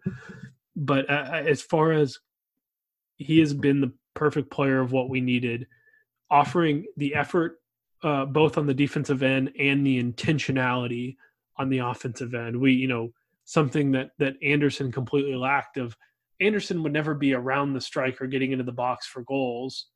Bowen's been running into the box, been driving the ball up the field. been forcing his way, even with especially when we've kind of played this formation. We've played the last several games with a single striker. He's kind of been rotating in and almost being a second striker at times, exactly when we needed it. So yeah, Bowen has offered a ton for our team, and and he is. There's, I don't see a scenario in which he's not an every week starter if he's healthy next season. Oh, yeah, I completely agree. And let's look at uh, the person that kind of comes in and changes the game. When Bowen subbed out, we lose some pace, but we gain technicality with Yarmolenko. Uh, Yarmolenko to me is a perfect person to have on on the bench, ready to go in for Bowen. Look, Bowen runs up and down the field all day long. Yeah, sometimes he's going to get tired, but there's also times when, and this is, I think, our biggest complaint with Moyes you've got to use your subs to change the game if things aren't going well for you. And to me, when Yarmolenko comes on for Bowen, even though I love to see Bowen out there on the field, Yarmolenko makes a difference, right? So some players, uh, just to give comparison, that have made a difference for teams. Klose coming on for Germany, scored almost every time he came in in the World Cup. Christian Pulisic coming on for Chelsea when he doesn't start, or even for the U.S. men's national team. He makes a difference every single time he's subbed in, and he changes the pace of the game. He changes Yarmolenko to me is that player for West Ham. He changes the game. He gives you another element, I should say, to the game. He, if the attack isn't going well, he gives you another, I guess, aspect of the attack. He can really break down a team. He's a very good.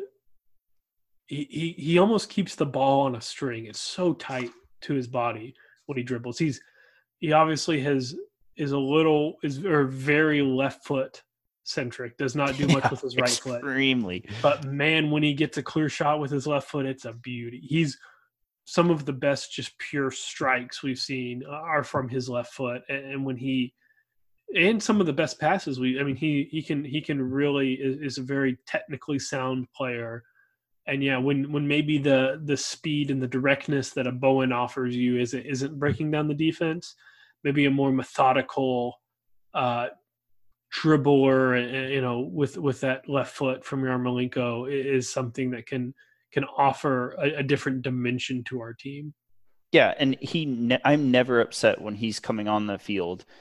Real, I mean, because I know that he's going to make an impact, and he's honestly though he's not a starter for me. He's he's got to be a sub because I think that's when he's most effective.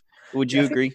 I, I, would agree. He he's had some really bad kind of Achilles and, and leg injuries that have slowed down his pace, maybe made him age a little faster. So so he doesn't necessarily have the uh, stamina to to play a full 90 minutes most likely you know kind of there maybe when he maybe when he he has a full off season rest it might be more but yeah i don't see him as a starter i see him as kind of what you described as the super sub and he i think he still has a place on our team if if we decide to keep him uh, and can offer something else. One last last kind of midfielder we'll talk about before we, we go into the forward. Someone who's been out of the spotlight since, since uh, the restart, but has really offered some some great uh, some great play to our team is Snodgrass. He kind of forgotten man at this point from, but he's been out for injury. But he's he's one I kind of I'll kind of compare to Fornals. Maybe it's not always the most impressive when you're looking at it, but then man, the guy just finds a way to contribute to goals. Yeah, I do like what I see uh, with him every time he plays. He does contribute a lot to goals. I think we'd be a little bit of a different team if we didn't have him. Unfortunately, he's been out for injury, but I do think he deserves some more time. Um, he has changed the team when he is on the field, and uh, I don't. Again, I don't know if he's a starter, uh, but I I would like to see him come in as a sub. And whether maybe if Yarmolenko's hurt, you have Snodgrass come in, or maybe you just flip flop him in games. I don't know, but uh, it definitely definitely makes the team deserve some time for me. Yeah, he adds he adds a little bit. He's he's pretty versatile playing of probably that number ten role or, or out wide. Suffers from the same problem that Noble is not a very pacey player. Can can sometimes the pace of the game can pass him by, especially at, at his age. But if he's not an every, he's not an every week starter for us. Probably only a only a spot starter after after injuries for other players, but he definitely has a could be a crucial role from the bench to play if he's willing to do if you know if if if we can keep him on for that. And, and uh, vocally i just want to mention he's a great vocal leader for the team and a, and a good character guy so. You know i'm glad you mentioned that too because i've i've seen that too and i think that's underrated a lot is yeah he doesn't have the captain's badge but he's one of those where he is positively contributing to the team even through injury right? I, I don't know Wilshere that well. I can't say but I don't think Wilshere or say Anderson was hurt. I don't think they'd be contributing positively to the team. In but but Snodgrass, in my opinion, does from what I see yeah. and from well, what I can research. Players like him and Noble, I, I kind of like the the video game issue. So the, you're ne- they're never really a player you want to play in a video game. You know, if if you're playing FIFA career mode, you you might sell them off but in real life if you sold if you got rid of those players the impact would be so much worse than what you could have realized because you you're losing that vote not only you losing a, player but you're losing that leader uh, as well and and the, that in, the intangibles that that he offers is something key and so yeah like you said even from injury i'm i'm sure he's having an impact on the team just from his leadership uh, let's talk about someone that is having a massive impact or had a massive impact on the team since the restart has played winger. Mostly, I guess you can consider him a striker. Tell me about Antonio. Michail Antonio is not a right back. yeah, so the the chant that we would all, or you know, the the statement we'd always make a few years ago when he got stuck playing uh, the starting right back position. I want. I think he still scored like eight goals that season, just something ridiculous. Uh, talk about a guy that never complains, man. We have I want to say we like the the team has just like probably he's a player that we haven't treated as well as he's treated us as far as the effort that he's put in as far as you know we play him out of position we're technically playing him out of position now and and just always works hard and man i'm i don't think there's a person i'm happier to see succeed than antonio and his he's his play has been crucial for us staying up absolutely crucial. And you look at the level of effort. You look at he he contributes every time he's on the field. I mean, how rarely is it? Even when he didn't play great today, he still contributed. Absolutely, you know, eh, he's he, that presence on the field for uh, uh um, op, the opposition's defense. It just hurts. I mean, it really hurts. And even if he's not getting the ball, let's say he didn't touch the ball all 90 minutes, but he was affecting the defense, you bet they're putting some of their best players on him. He is tough to bring down. He he makes a difference on the field every time he plays. Yeah, and he's whether you whether you deploy him as a forward or, or more as a winger, he, has a lot to offer in the game. Uh, not not the best passer, but but a really a willing runner, good dribbler. Um, just what he provides, even even when our team doesn't have the ball, his pressing is is done a lot to help us. And yeah, great player. Well, and not the best passer, except when you link up with Yarmolenko for an 89 minute 89 minute goal for the win. No, yeah, but, he has. Yeah. I would say he has vision. He has vision. Yes. Sometimes he just has. Uh, he lacks technicality. Sometimes. Sometimes the ball does not go where he intends it, yeah. both on both on long shots and on uh, some passes. But no, he I think as far as he, he provides a very versatile style of play because he can be the hold up player where he is a back into someone kind of bodying up, trying to waiting for the rest of the team to come on. But then he can also be the long ball outlet where he's making runs uh, down the channels, trying to get in behind players. And he also can be, you know, on the end of crosses and, and score kind of as, as a, I don't, I don't want to call him a poacher, but kind of a, playing off of the just the the crosses or, or, or delivery from others. And it, it, you know we, we we're about to talk about Haller and how maybe he he can't function well as a single striker.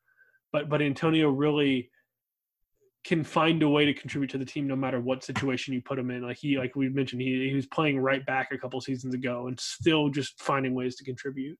Playing winger mostly throughout his career and always been a, a you know a solid contributor there. And now 10 goals as as a striker. So credit to yeah. him. Yeah, no, absolutely credit to him. That's a, a great point there is he he puts in effort every single uh, in every single facet that the team has him in. Sometimes he's great as a sub. When he's coming back from injury, we put him in as a sub a few times. he made a difference every time he came on that field, even when he played for 20 minutes or 30 minutes. And Haller, we've seen a little bit of time since the restart, and we just haven't seen that same level of impact. Um, uh, for Antonio, though, specifically, I mean, you play him on the wing, he makes a difference. You play him a striker, he makes a difference. Like he's coming out on the field. There now, I want to say he's unsubbable, but there are times when you need to sub him out because he is slightly prone to injury. I, I think he's unsubbable in the terms of the impact he makes on the game. However, there are certain times when, yeah, if you're up by a lot, maybe bring on another player, or you need to play a little bit more defensively. Maybe Antonio gets tired because he runs up and down the field. So I guess what you're trying to say is, if he's healthy, he starts. Yeah, absolutely. And yeah, yeah. I agree with you 100. percent Yeah, he's he's a player that I don't think you can put another player in his place. Right. In the t- like, there's there's never there's never an argument not to have Antonio in the starting eleven. Right. He's so versatile. He offers so much offensively and defensively that you need to find a way to get him in the team. Yeah, yeah, I agree. And uh, let's kind of move on to Haller now. So Haller, forty-five million dollar trans or sorry, dollar, uh, forty-five million pound transfer came from Eintracht Frankfurt, where he was he was scoring goals left and right, and getting Argu- assists too, and getting assists. Yeah. So arguably, though, their formation fit him better than ours did. What do you see in terms of potential from him, and what did you see this season? So I think there's I, have you know mentioned before I, am a Eintracht Frankfurt fan. You know they're my they're my favorite German team. I've followed them before for, for several seasons. Not I don't follow them as avidly as I do West Ham, but so I've, I've been able to see see Haller play, follow his his progression for a few years, and and I, I'm still sold that there's this there's this level to him that I've seen before that I believe West Ham can unlock if we'll do what needs to be done. Now, and now the, the question is, he's not lived up to 45 million pounds signing, and I think his lack of success can be attributed to three people. I think it can be contributed to first of all to himself. I think he, when he's on the pitch, needs to display more consistent effort. Needs to take a page out of Antonio's book, be a, a willing presser, fight a little harder for balls. I think he gives up too early a few times. Um, I thought today he had some good examples of, of when he didn't give up and, really fought to get the ball a little more, but I think too often he he gives half effort at times. Not not he's not as not as stagnant as as like an Anderson or Lanzini, but I think he he could he's not helping himself is what I'm trying to say. And then the other two player people I would say needed were were the cause of, or maybe the cause of his lack of success were Pellegrini and Moyes. I don't think either of them deployed him in a way um, that best suited him. I think for for Pellegrini that was inexcusable. You you brought the player in. You you you spent that massive amount on him, and then you go and and you know, and then you don't play him the right way. It's it's like if let's let's say I worked on uh, a farm and I bought a Corvette. And I start I use the Corvette to pull my trailer. It's not going to be a great it's not going to it's not going to do its job. It's not meant to do that. And I'm not I'm not trying to say Haller's a Corvette. Similarly, let's say I was a racer and I bought a pickup truck. My pickup truck is not going to be a good racer like you got if you want to get you want to get the right player to fit into the system you need to play. So either we need to move on from him or we need to design a team around him, which I think we have the ability to to make him be that 20 goal a season striker he can be. I, I really think we're at the teams at a crossroads with him. And I, will tell you the way I think we need to go, and I'll tell you the way I think, uh, you know, we'll see. So I think the, the team's going to go a different way. But look, we signed a 45 million pound player.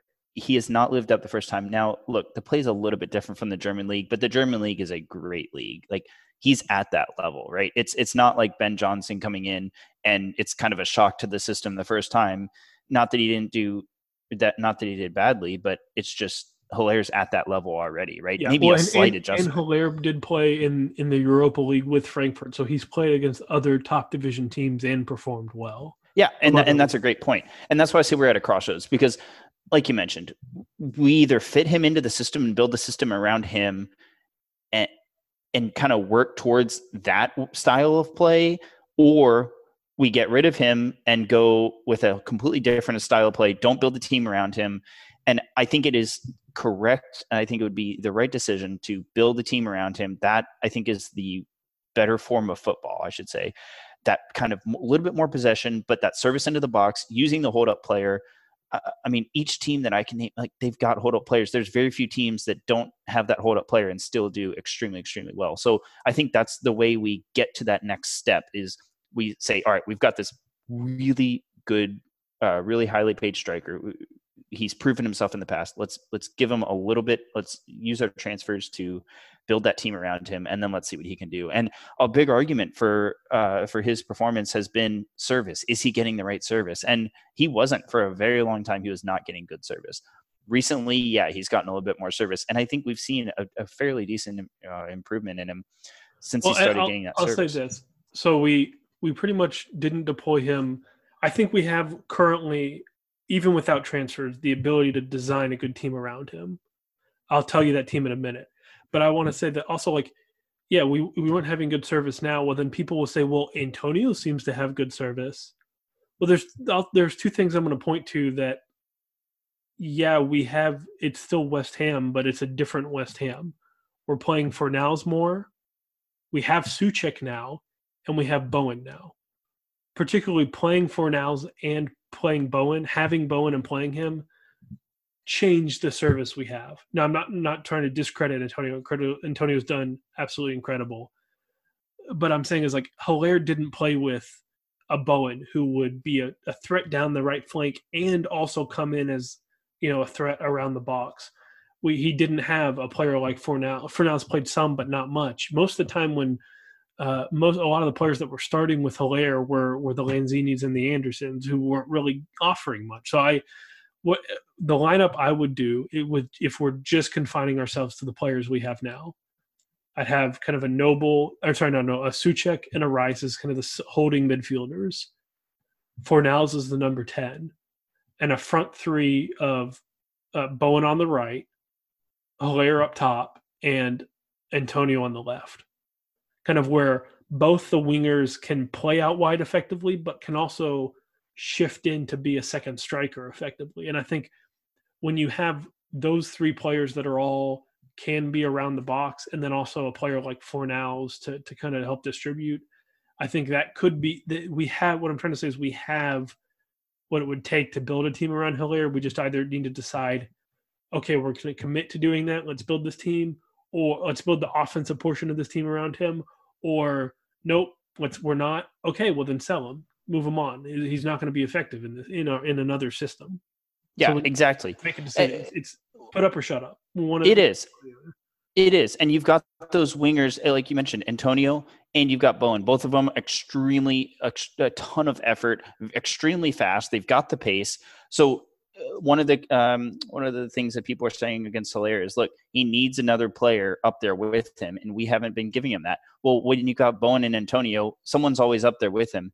And another player that I think is key for the Haller system, I'll call it, is Soucek. And the reason is because both of them can win headers. Both of them, uh, Soucek can now with Declan being back there with Soucek, Soucek can go a little bit more offensive.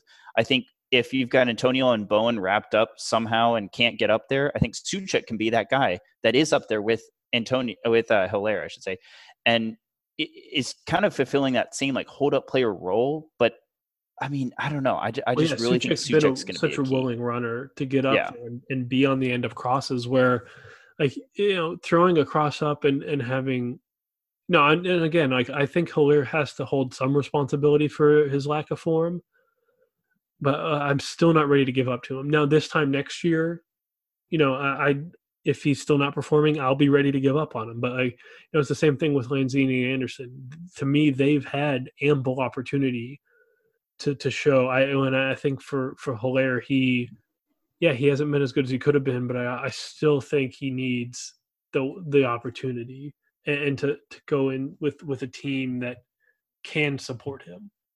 Yeah, no, I agree. Um, I'm excited to see what we do next season. With that because I think, like you mentioned, we have the potential, especially with new transfers. I mean, we can only enhance, right? So hopefully, yeah. but uh, but we'll see. But so one thing I just want to mention here is standout players for the year. Uh, it can be as many, it can be everyone on the team, or it can be as few people. It can be one person on the team. Some people that I would like to mention, I guess, for standout players of the year for me would be Ogbonna, Bowen, Soucek, Antonio, Rice.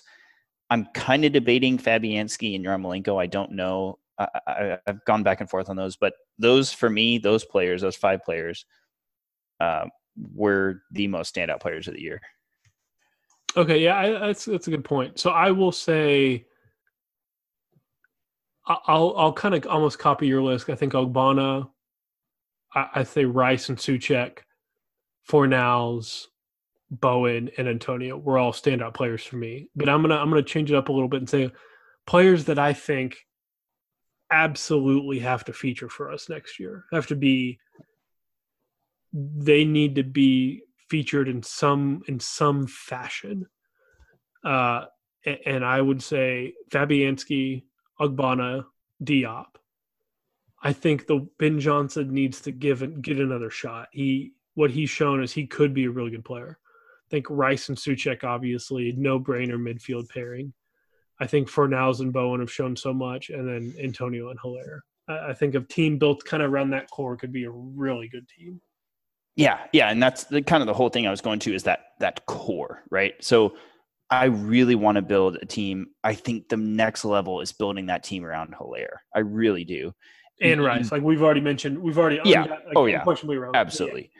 That yeah. that could Rice is Rice is the, the defensive cornerstone, and then if we if we now and when we say building it around Haller, I hope you, you guys understand that we don't think Haller is going to be the only point of attack. It's just we think with Haller, it unlocks Haller and the other players around him.